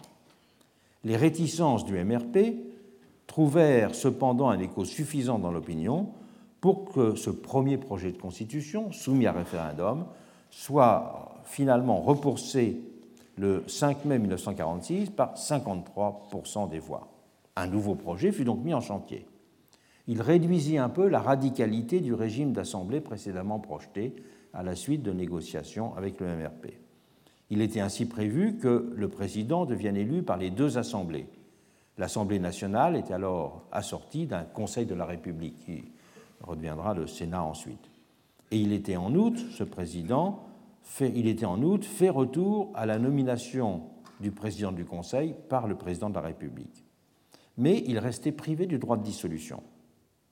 Adopté par le référendum du 13 octobre 1946, de, justesse d'ailleurs, puisqu'il y a eu 8 millions de voix pour, il y a eu 9 euh, millions de voix pour, 8 millions de voix contre, 6 millions d'abstentions et 1 million de bulletins blancs qui fait que cette constitution de la quatrième n'était adoptée que par 36% des inscrits. Et ceux qui euh, avaient estimé le plus mauvais ce texte, euh, c'était les gaullistes, qui avaient estimé que son vice principal est de ne pas avoir mis en place un chef de l'État qui en soit véritablement un, selon la formule de De Gaulle. Et la constitution de la quatrième République fit ainsi revenir le pays au vieux modèle les institutions mises en place n'étaient pas en elles-mêmes très différentes de celles qui prévalaient dans la plupart des autres pays européens. Mais comme en Italie, la fragmentation du système des partis rendait ce régime particulièrement instable, peu apte à fonder des majorités clairement constituées durables, à l'opposé des pays dans lesquels le modèle bipartisan, la réalité bipartisane était plus forte. Les démocraties occidentales paraissaient ainsi solidement inscrites dans le régime d'assemblée dans les années 50 l'expérience de Weimar n'était vraiment qu'une lointaine parenthèse à laquelle ne pouvaient être liées que de sombres images. Si l'on met à part le cas américain, il n'y avait alors que deux pays, l'Irlande et la Finlande, dans lesquels le chef de l'exécutif était élu au suffrage universel.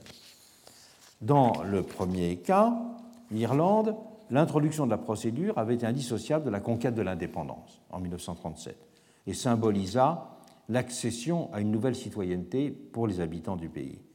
Dans le cas finlandais, après la proclamation de l'indépendance en 1917, la Constitution de 1919 mit en place une élection populaire, mais elle était organisée sur le modèle américain, avec un système de, grands électeurs. Et ces cas estimés particuliers de, de petits pays n'avaient nullement alors était discuté comme un modèle, alors qu'avait été par exemple longtemps discuté le modèle suisse ou le modèle américain dans leur genre. Et c'est la Ve République qui va marquer sur ce point, au niveau mondial, une rupture décisive. La Ve République française a progressivement banalisé l'attraction vers une forme de présidentialisation des démocraties en l'autonomisant de la figure de son père fondateur et en la coupant de ses précédentes adhérences césaristes il convient évidemment de revenir aux origines du régime pour bien en appréhender les ressorts. Premier élément structurant, la nécessité d'une affirmation vigoureuse de l'exécutif a été au cœur du projet constitutionnel gaulliste. Je cite euh, De Gaulle. Je crois qu'au XXe siècle convient l'état fort de la démocratie plutôt que l'état faible et divisé auquel aspiraient les libéraux. Cette affirmation a d'abord eu une dimension positive, l'affirmation de la prééminence d'un pouvoir directement actif, qui apparaissait nécessaire dans une société moderne en mouvement permanent. Mais la volonté gaulliste de distinguer l'exécutif dans le double sens d'une séparation des pouvoirs et de la manifestation d'une prééminence a aussi été liée à une vision dépréciative du législatif. Il y a donc eu véritablement les deux mouvements une reconnaissance, elle n'était pas nouvelle, elle avait été formulée par beaucoup de la nécessité d'un exécutif autonome, mais aussi une théorisation de la dépréciation du, du Parlement.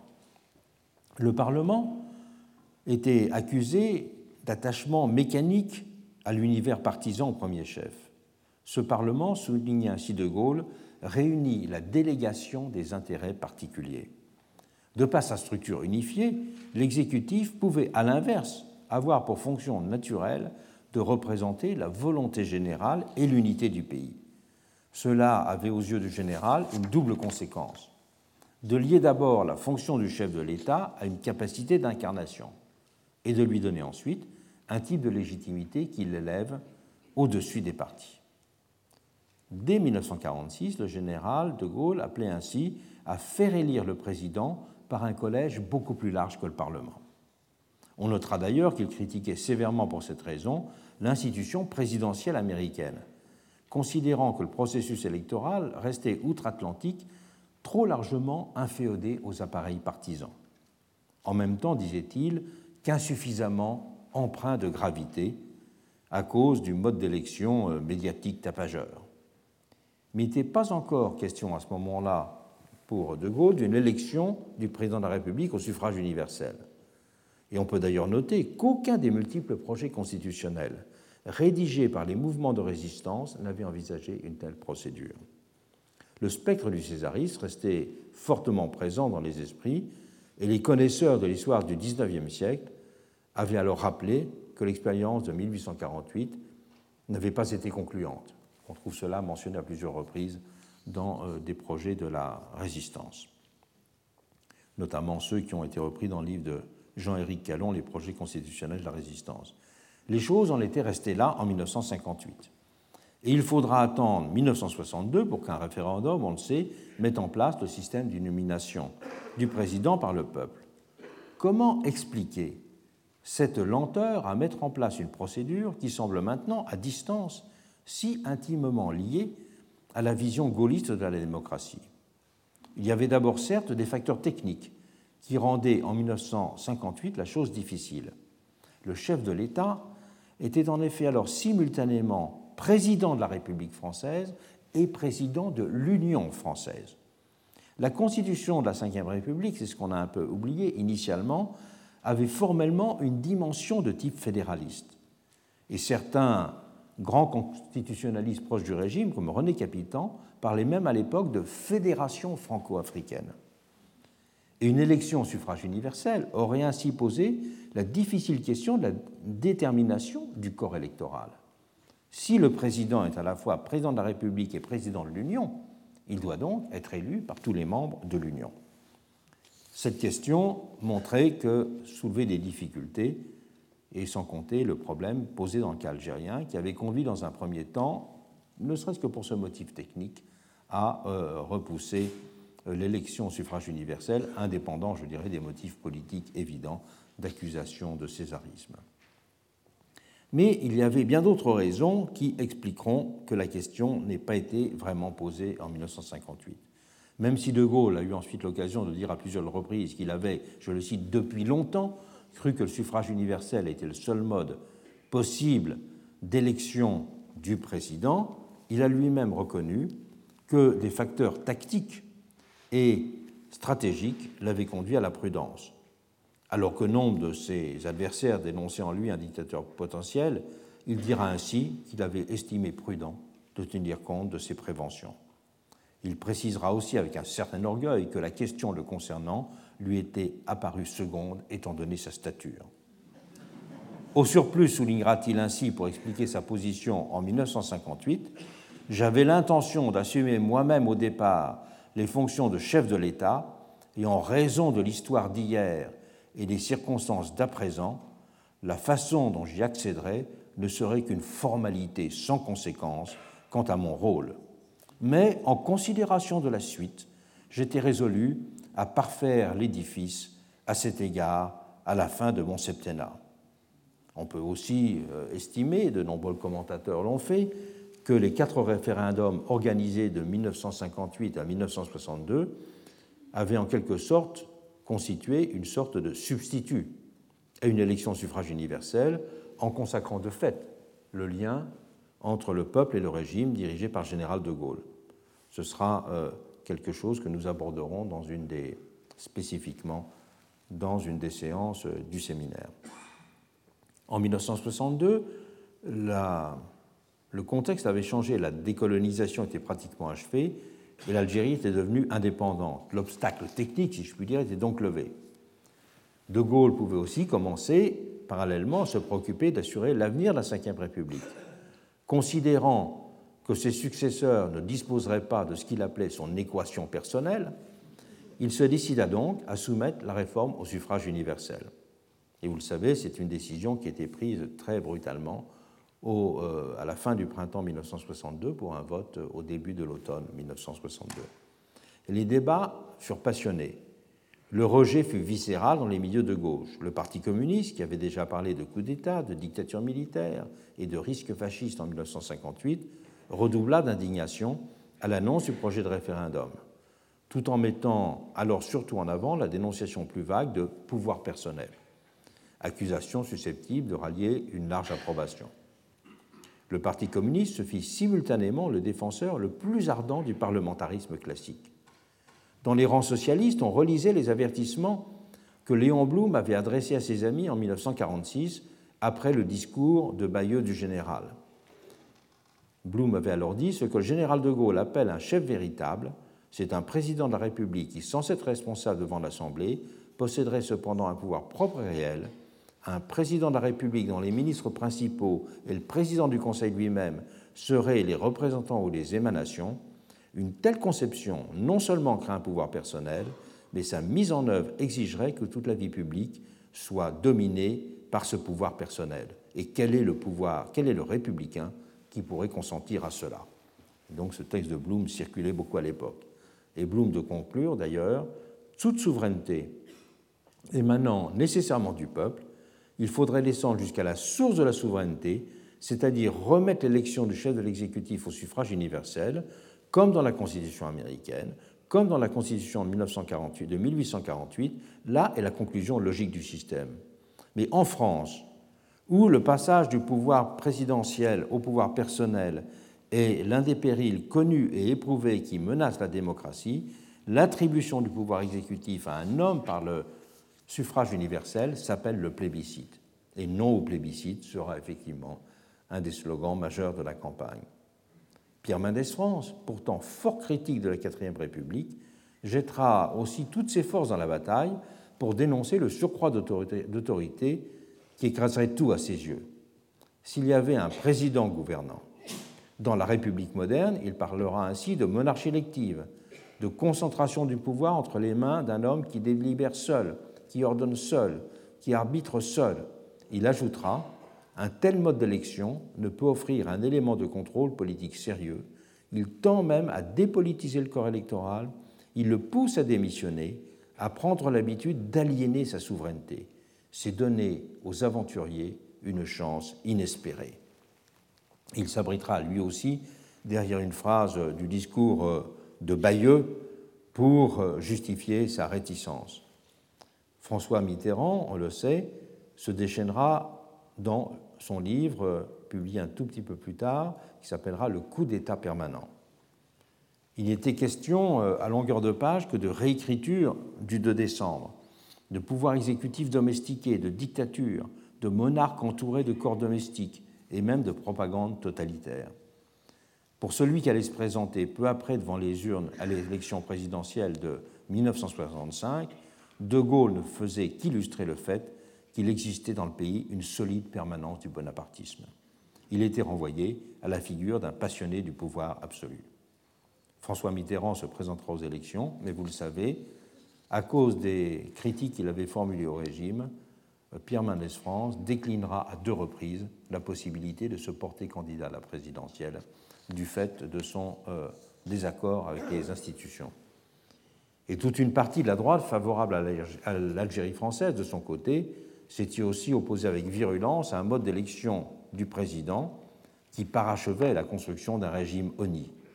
On peut dire que les deux tiers de la classe politique, au moins, avaient ainsi appelé à voter non au référendum de 1962. Mais c'est à 62% que les Français approuveront la réforme proposée. C'est-à-dire que beaucoup d'entre eux ne voyaient pas dans l'homme du 18 juin la figure d'un apprenti dictateur. Mais ce résultat traduisit aussi le fait que les électeurs avaient vu dans cette réforme un progrès démocratique, le peuple se trouvant doté d'une importante prérogative supplémentaire.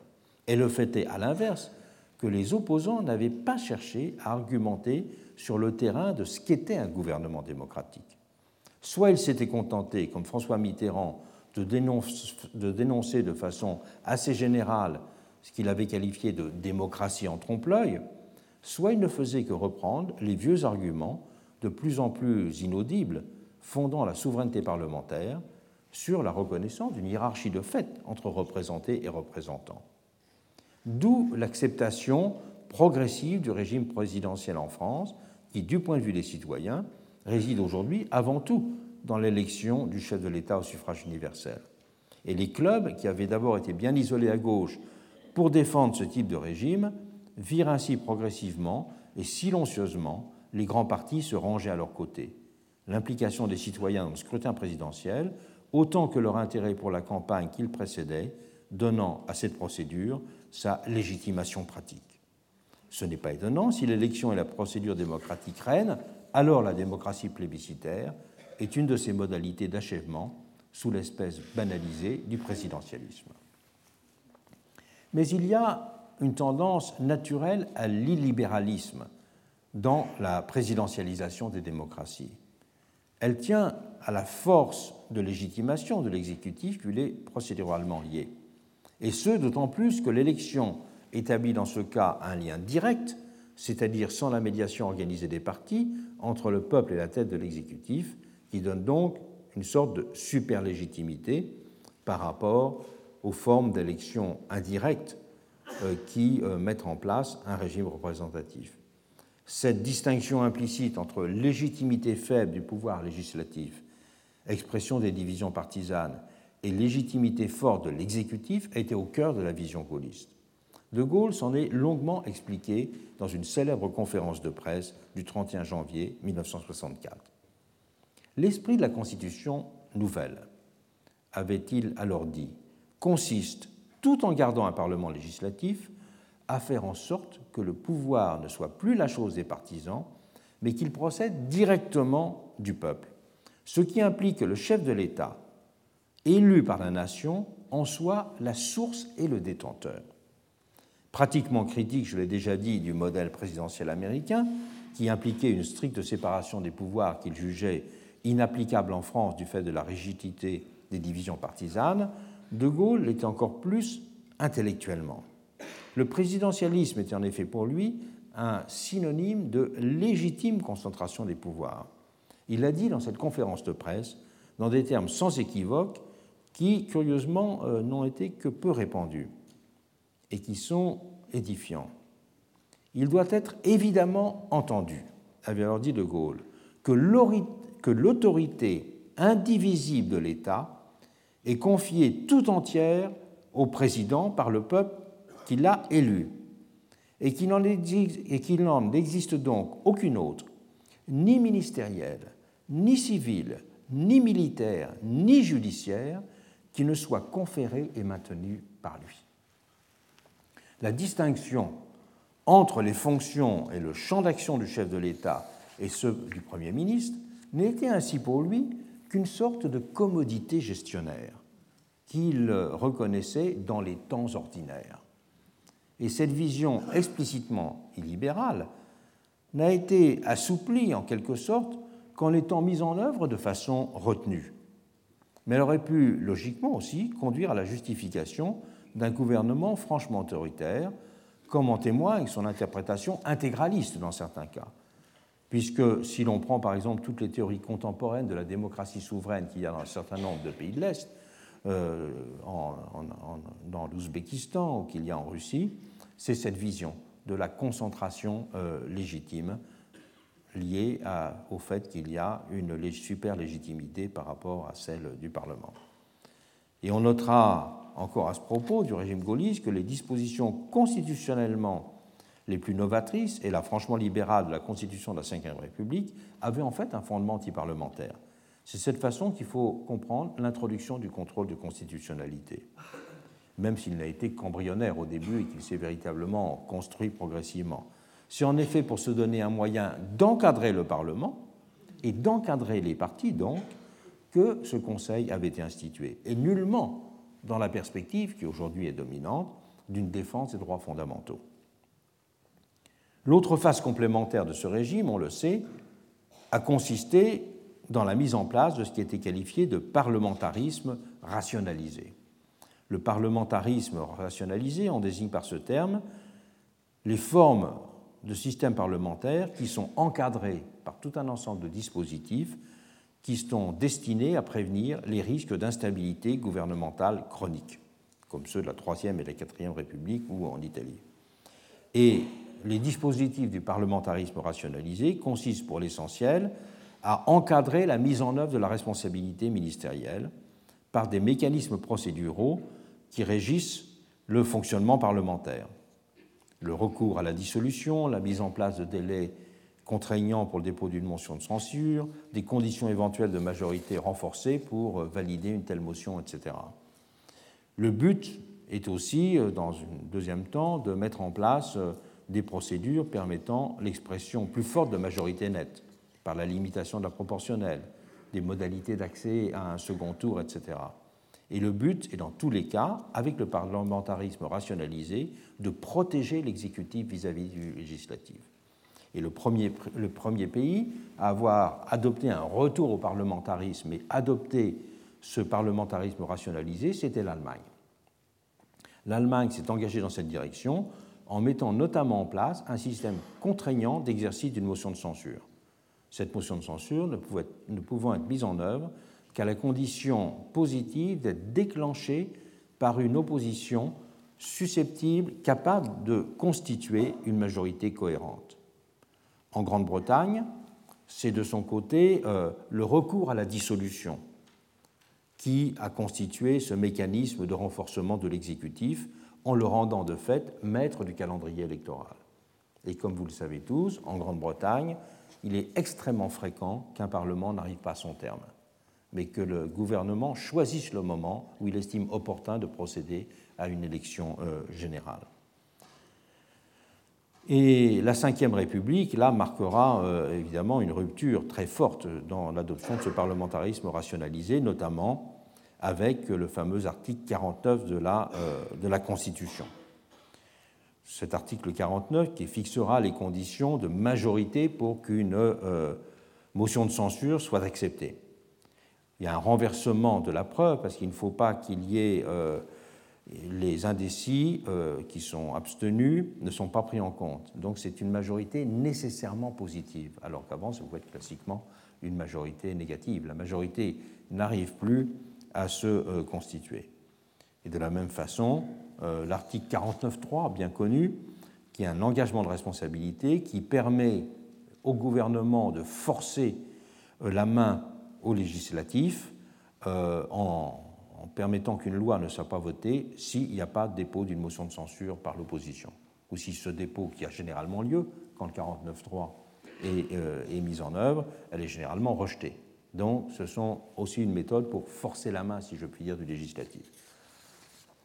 Indépendamment donc de l'élection ou pas au suffrage universel du chef de l'exécutif, il y a donc eu euh, partout ce mécanisme de rationalisation du parlementarisme à des degrés divers qui permet d'accroître le rapport de force, si on peut dire, entre l'exécutif et le législatif. Le seul pays à ne l'avoir fait que très tardivement et de façon limitée, c'est l'Italie. Le régime institué en France par le général de Gaulle apparaissait à bien des égards au début des années 1960 comme singulier dans le monde, fortement marqué par la personnalité de son fondateur et les circonstances troublées de son retour au pouvoir au moment du conflit algérien. Et nul n'aurait alors songé le considérer comme un modèle préfigurant une évolution d'ensemble des démocraties. Il est en tout cas resté bien isolé en Europe. D'abord du fait de la forte permanence des monarchies constitutionnelles sur le continent, en Grande-Bretagne, en Belgique, au Luxembourg, au Danemark, en Suède, en Norvège, du fait de la marque imprimée dans les mémoires par les désastres de l'entre-deux-guerres aussi, Mais tout va progressivement changer, et rapidement, sur le continent même, mais également à l'échelle du monde. Le mouvement de décolonisation en Afrique va donner le premier signal d'une extension à ce continent de la démocratie présidentialiste. D'abord absent de la plupart des constitutions rédigées sur le modèle français, le principe de l'élection suffrage universel direct du chef de l'exécutif va progressivement se diffuser. Suivant cela, la réforme adoptée en métropole en 1962. Madagascar en 1962, le Sénégal ainsi que la Centrafrique en 1963 importeront la procédure. La situation a certes souvent été très complexe sur le continent africain francophone. De nombreux régimes ayant adopté au moment de l'indépendance un système de parti unique, le principe de l'élection populaire ayant alors été, dans certains cas, dissocié de toute compétition pluraliste, puisqu'il y avait élection populaire, mais avec un seul candidat. Et 50 ans après l'émancipation de la tutelle coloniale, la situation reste toujours, comme on le sait, complexe et mouvante sur un continent où les guerres civiles et les coups d'État n'ont cessé de se multiplier, même si maintenant la tendance euh, au, euh, au système pluripartisan tend à se développer. Mais mis à part aujourd'hui le cas de la monarchie marocaine, la présidentialisation des régimes dessine partout l'horizon considéré comme naturel et souhaitable, et s'est largement imposé au début du XXIe siècle. En Asie et en Amérique latine, la sortie des dictatures et l'évolution des régimes parlementaires a enclenché un mouvement allant dans la même direction. Sur ces continents, comme en Afrique, l'élection suffrage universel de la tête de l'exécutif s'est certes inscrite dans des contextes très variés, allant de régimes authentiquement démocratiques à des variantes du césarisme ou de formes charismatiques de leadership.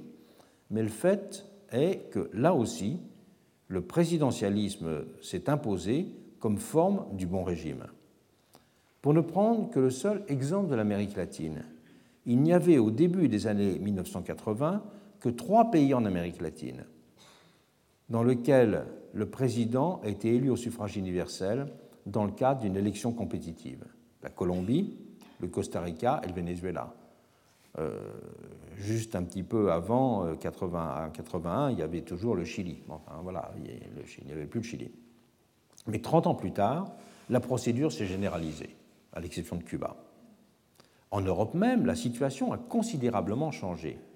Pas dans la vieille Europe, puisque c'est un fait notable.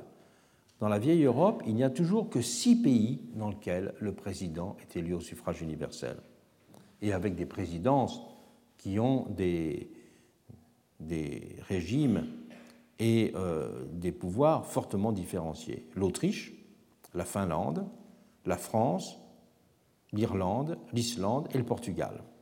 Situation qui n'a pas bougé depuis les années 1970. On peut dire que le modèle parlementaire reste parlementaire rationalisé, reste ainsi dominant sur ces terres d'invention, que la parlementarisation des démocraties n'a pas produit ses effets en Europe, à cause du fait qu'il s'est maintenu sous une forme rationalisée, ce parlementarisme, et du fait des monarchies parlementaires. Mais à l'est de l'Europe, l'effondrement du bloc soviétique a eu pour caractéristique d'entraîner dans tous les pays concernés une conversion à la présidentialisation, qui constitue, avec ce basculement, du même coup, une référence universelle de fait, qui n'est plus contournée que par les régimes plus ou moins ouvertement despotiques ou les démocraties les plus anciennes, ce qui est un sujet de réflexion. En 1974, Maurice Duverger, une des grandes figures du droit constitutionnel français de l'époque, publie un ouvrage au titre provoquant La monarchie républicaine il expliquait que le pouvoir de gouverner appartenait en France à un homme, investi de la légitimité suprême grâce à l'onction du suffrage universel, qui prenait ou inspirait toutes les décisions importantes et conduisait la politique de la nation. Un monarque, en somme. Mais un monarque républicain, parce que élu dans un scrutin ouvert, disposant d'un mandat limité dans le temps, et soumis tout de même à des formes de contrôle juridictionnel ou parlementaire. Avec ce titre d'ouvrage, Duverger ne faisait qu'employer à 60 ans de distance des mots propres, des mots proches, je les ai cités dans un cours précédent, de ceux de Léon Blum, qu'il avait utilisés en 1917 pour qualifier le type de gouvernement efficace et structuré qui devait pour lui alors constituer l'horizon positif des démocraties. Dite dans l'Hexagone au seuil des années 70, cette formule pouvait paraître pour beaucoup banale et évidente, tant le régime gaulliste avait justement été dénoncé pour avoir pris ce visage de monarchie républicaine. Mais le cœur, le, propos du, le cœur du propos du Verger n'était pas de joindre sa voix à ces critiques. Il était de souligner qu'au-delà des différences formelles, toutes les grandes démocraties étaient en train d'évoluer dans cette direction. Les têtes de l'exécutif n'étaient alors certes pas élues directement, en Allemagne, au Canada, en Grande-Bretagne ou en Suède par exemple, mais estimait-il, et c'était la pointe de son analyse, à la faveur de ce qu'il appelle des élections masquées que les premiers ministres de ces pays étaient arrivés au pouvoir. Les élections législatives étant devenues chez eux l'équivalent sur le fond d'élections présidentielles. Voilà ce que disait Duverger.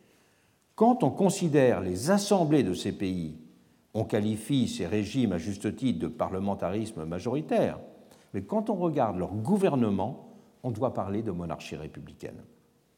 Une autre voix, celle d'un universitaire irlandais, Brian Farrell, avait alors fait le même constat. Dans presque tous les systèmes politiques, avait-il noté, la domination de l'exécutif et la personnification de cet exécutif par un seul leader est devenue un fait central de la vie politique. Ces analyses de la convergence des formes effectives de l'exécutif, au-delà de leur spécificité fonctionnelle, selon les régimes, allaient plus loin que les appréhensions précédentes du phénomène de personnalisation du pouvoir. Ces appréhensions, ces appréhensions précédentes de personnalisation du pouvoir étant simplement souvent liées à la simple considération des conséquences de la montée en puissance des médias audiovisuels dans le domaine politique. Irruption des médias qui dilatait de, la, de cette sorte la dimension classique du leadership. La notion de personnalisation, il faut le rappeler, n'avait en outre pas d'abord été appliquée à la compréhension des démocraties.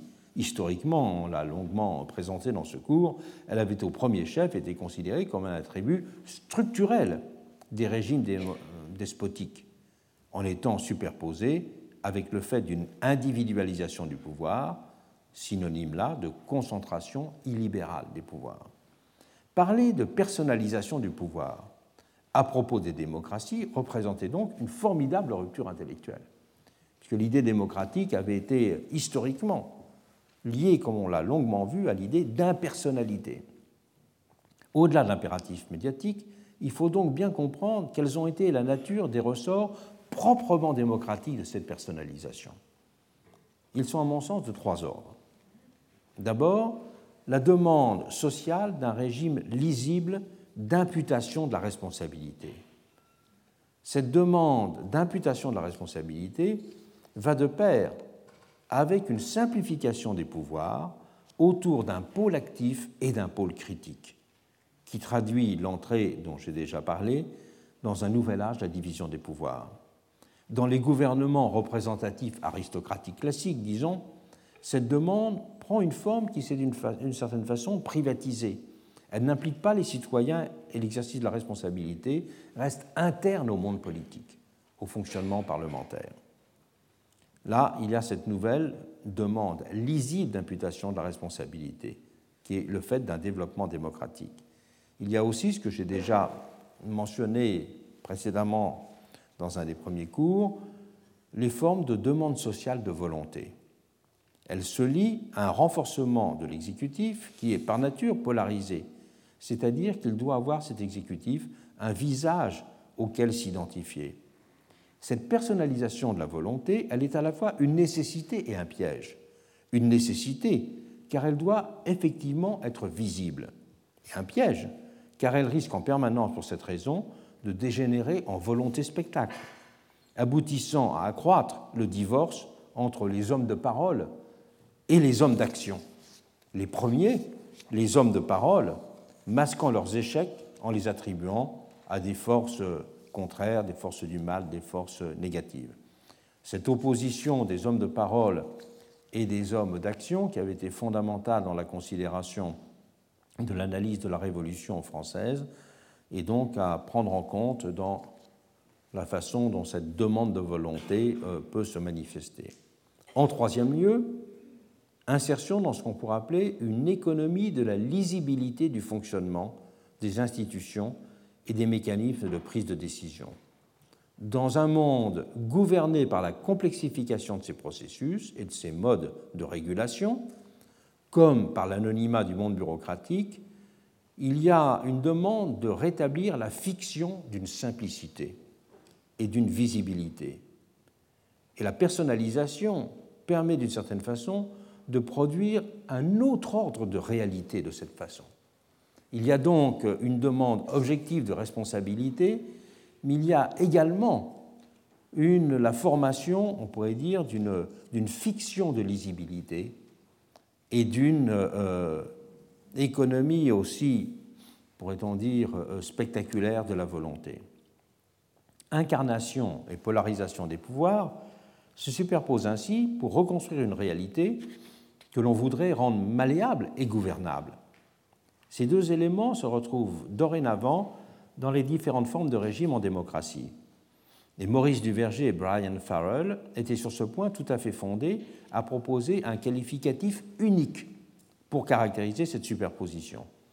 Cela revient en fait à enrichir et à construire théoriquement, et non plus seulement psychologiquement, la notion de pouvoir personnalisé. La, présidentialisation renvoie pourtant à une dimension supplémentaire. Elle n'est pas simplement personnalisation du pouvoir, elle qualifie aussi un mode de légitimation de ce pouvoir exécutif personnalisé. Elle considère ainsi le pouvoir dans sa dimension de relation avec la société. Et elle met en même temps l'accent sur la dimension de légitimité d'autorisation. Légitimité mise en avant par rapport à la légitimité d'exercice, ce qui crée d'ailleurs une détention essentielle inhérente au présidentialisme démocratique entre autorisation et exercice. Cette présidentialisation a épousé des formes très diverses selon les lieux et les époques, tant du fait de leur cadre constitutionnel précis que de celui de la personnalité individuelle des chefs d'État. Et si la figure du grand homme a pu être associée à ce modèle au moment de son émergence, la stature du général de Gaulle, qui a à la fois constitué euh, une image et un écran, l'expérience a montré que la norme présidentielle était progressivement devenue beaucoup plus modeste. Et on a ainsi pu parler, pour qualifier la Ve République, de césarisme sans génie. En termes institutionnels, il y a euh, ainsi loin de euh, la vision première grandiose à cette réalité de euh, la banalisation présidentielle. Et de la diarchie présidentielle à la française, dont la forme évolue d'ailleurs fortement selon que l'on se trouve dans un régime normal ou en période de cohabitation, il y a loin au modèle plus classique, pourrait-on dire. Y a-t-il une alternative à cette forme de présidentialisation des démocraties? Il n'est pas difficile de faire la liste des griefs susceptibles d'être adressés à ce que Laurence Morel, qui euh, interviendra dans le séminaire, a appelé une démocratie plébiscitaire routinisée qui dessine ce mouvement contemporain de présidentialisation de l'exécutif. On peut distinguer quatre griefs, qui ont souvent été formulés d'ailleurs à partir de l'examen du cas français. Premièrement, la conséquence en termes d'exacerbation du désenchantement démocratique. L'élection présidentielle est en effet celle qui suscite le plus d'intérêt de la part des citoyens. La campagne et les débats qui lui sont liés mobilise fortement l'attention et le taux de participation électorale est dans ce cas notablement plus élevé que celui de tous les autres scrutins. Mais l'appréciation de la pratique gouvernementale marque souvent une rupture avec la force des attentes manifestées dans la campagne. Il y a ainsi un écart presque mécanique qui se creuse entre ce qu'on peut appeler un taux d'attente et un taux de déception. Le taux d'attente, il est aiguillonné par la dynamique de la campagne. Et on peut dire que ce taux d'attente est symbolisé par la participation électorale. Mais le taux de déception est ce qu'enregistrent ensuite les sondages qui mesurent à leur façon, même si les variations de cet écart renvoient bien sûr aux, personnalités impliquées ainsi qu'au contenu de leur action, euh, au fait tout de même euh, de ce qui est la réalité du pouvoir dans le temps. Cette distinction entre euh, taux d'attente et taux de déception a justement été formulée dans un article de Pierre Brunet et d'Arnaud Le euh, qui est paru dans La vie des idées en, octobre 2011. Et cet écart euh, entre taux d'attente et taux de déception peut aussi s'appréhender parallèlement à partir de ce divorce que j'ai précédemment mentionné entre légitimité d'autorisation et légitimité d'exercice. Deuxième point de critique, deuxième grief, le déficience de l'articulation, la déficience d'articulation entre pouvoir et responsabilité. Le propre du pouvoir présidentiel, tel qu'on le rencontre dans la Ve République, pour ne parler que d'elle, est en effet d'être irresponsable. Il est irresponsable au sens politique du terme, s'entend même s'il est d'ailleurs aussi pénalement irresponsable dans le cadre de ses fonctions. C'est-à-dire qu'il ne peut être contesté et mis en échec dans des termes qui conduisent à le forcer à se démettre de son mandat. C'est ça la responsabilité. Cette déficience prend sa source dans le fait même de son élection. Tout élu est en effet structurellement irresponsable du fait de son lien aux électeurs, sauf révocation pour certaines catégories dans certains pays, pour certaines catégories d'élus dans certains pays, c'est le recall, et sauf impeachment, haute trahison ou incapacité constatée d'exercer une charge. Mais il n'y a pas de possibilité de démettre d'un mandat un élu, alors qu'un exécutif non élu, qui dépend de la majorité parlementaire, est lui évidemment susceptible d'être démis et d'être mis en minorité. En France, si le président procède à une dissolution et qu'il perd les élections, il reste en place. Mais sa sanction, c'est que s'ouvre une période de cohabitation qui revient à considérablement amoindrir ses prérogatives, notons-le cependant. Mais l'argument reste cependant politiquement fort, à défaut d'être techniquement. C'est qu'une pleine responsabilité implique la non-élection, puisque l'élection est une forme de protection de la responsabilité. Troisième grief, c'est le fait qu'il y a deux corps du président. Un président élu présente deux visages. Il est à la fois le représentant de la nation, il est, si l'on veut dire, figure du corps civique en son unité, et il est, d'un autre côté, l'expression d'une majorité limitée, qui correspond à une coalition spécifique. Et il y a un rapport conflictuel permanent entre ces deux dimensions du personnage, qui alimente aussi des attentes contradictoires. Et ce d'autant plus que la nature des soutiens ou des attaquants politiques évolue et ne reproduisent pas de façon stable dans le temps l'état des rapports de force constaté au moment de l'élection. Et donc que cette tension entre les deux corps du président est d'autant plus vive qu'elle se redessine en permanence. Il y a en effet bien sûr je ne le mentionne simplement sans développer, c'est évident, les effets pervers de la personnalisation à l'âge de la médiatisation. Mais leur dénonciation de ces effets de la personnalisation euh, était déjà faite préalablement. Ce n'est pas simplement l'âge des médias qui est en cause, puisque l'opposition entre la politique des idées et la politique des personnes, je dirais, est au cœur de la réflexion sur les débuts de la démocratie. Peut-on résoudre dans une reformulation démocratique ces tensions, ces apories, ces déficits et qui tiennent compte de ces griefs? Pour m'en tenir au cas français et pour euh, parler un peu d'éléments euh, relativement d'actualité, c'est se contenter à leur façon ceux qui sont prononcés en France pour la mise en œuvre d'une sixième république. Leur perspective, euh, même s'ils ne le font pas sur dirais, la base euh, intellectuelle que j'ai mentionnée là, mais ils euh, critiquent notamment l'absence de responsabilité. C'est ça le problème clé. Et leur perspective a clairement été de rompre avec une cinquième république en s'inspirant d'autres modèles.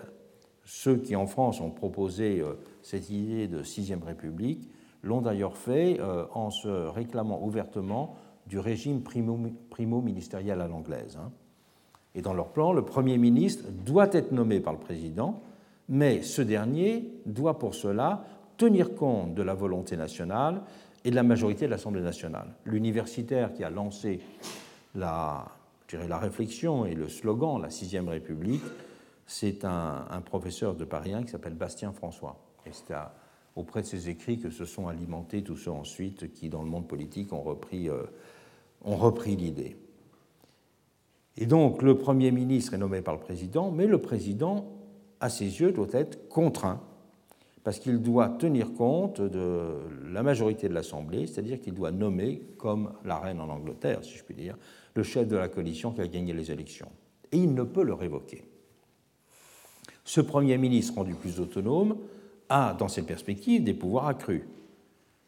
Pour ce partisan de la Sixième République, le Premier ministre doit choisir et nommer les ministres, et c'est même le Premier ministre qui doit fixer l'ordre du jour du Conseil des ministres, même s'il ne le préside pas et pour ne pas retomber dans les ornières du gouvernement d'Assemblée, du type de celui des Troisième et Quatrième Républiques, il est noté que ce Premier ministre peut détenir des pouvoirs qui lui donnent une certaine marge de manœuvre pour mener sa politique. Continuation du parlementarisme rationalisé, pour faire vite. Il dispose, il dispose en outre du droit de dissolution. Ce n'est plus le président, mais le Premier ministre. Droit de dissolution. Le Premier ministre peut soumettre à référendum tout projet de loi, il peut recourir au dispositif du 49.3 actuel pour forcer l'adoption notamment de la loi de finances, ça qui est clé. Et ce Premier ministre, qui est non élu par le peuple, il est bien sûr responsable devant l'Assemblée.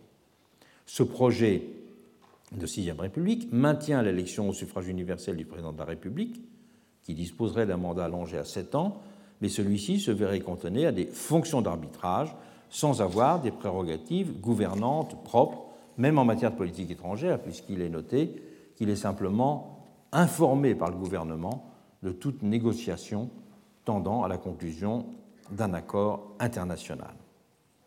On notera que ce projet ne dit rien des conflits de légitimité liés à l'élection au suffrage universel d'un président, tandis que le Premier ministre ne bénéficierait que de la légitimité d'une élection cachée. Et c'est là que le bas blesse et c'est pourquoi les critiques les plus cohérents du présidentialisme contemporain concluent à un retour à l'élection parlementaire de ce président arbitre.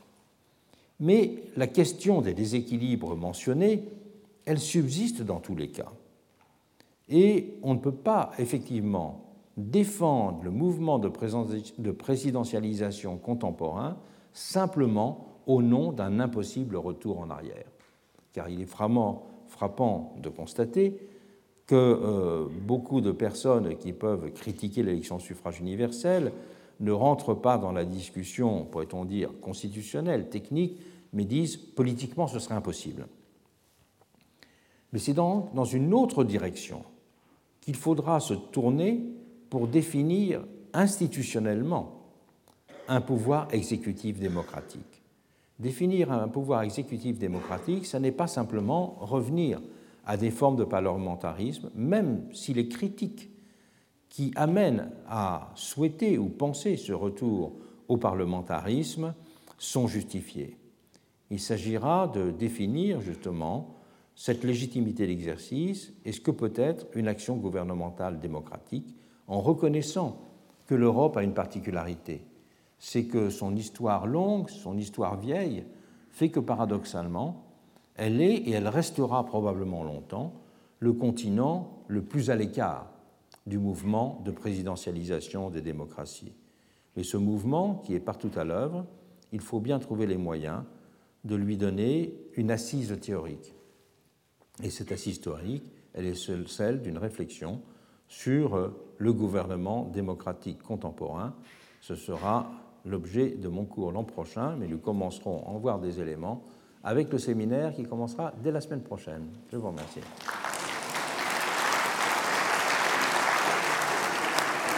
Retrouvez tous les contenus du Collège de France sur www.colège-2-france.fr.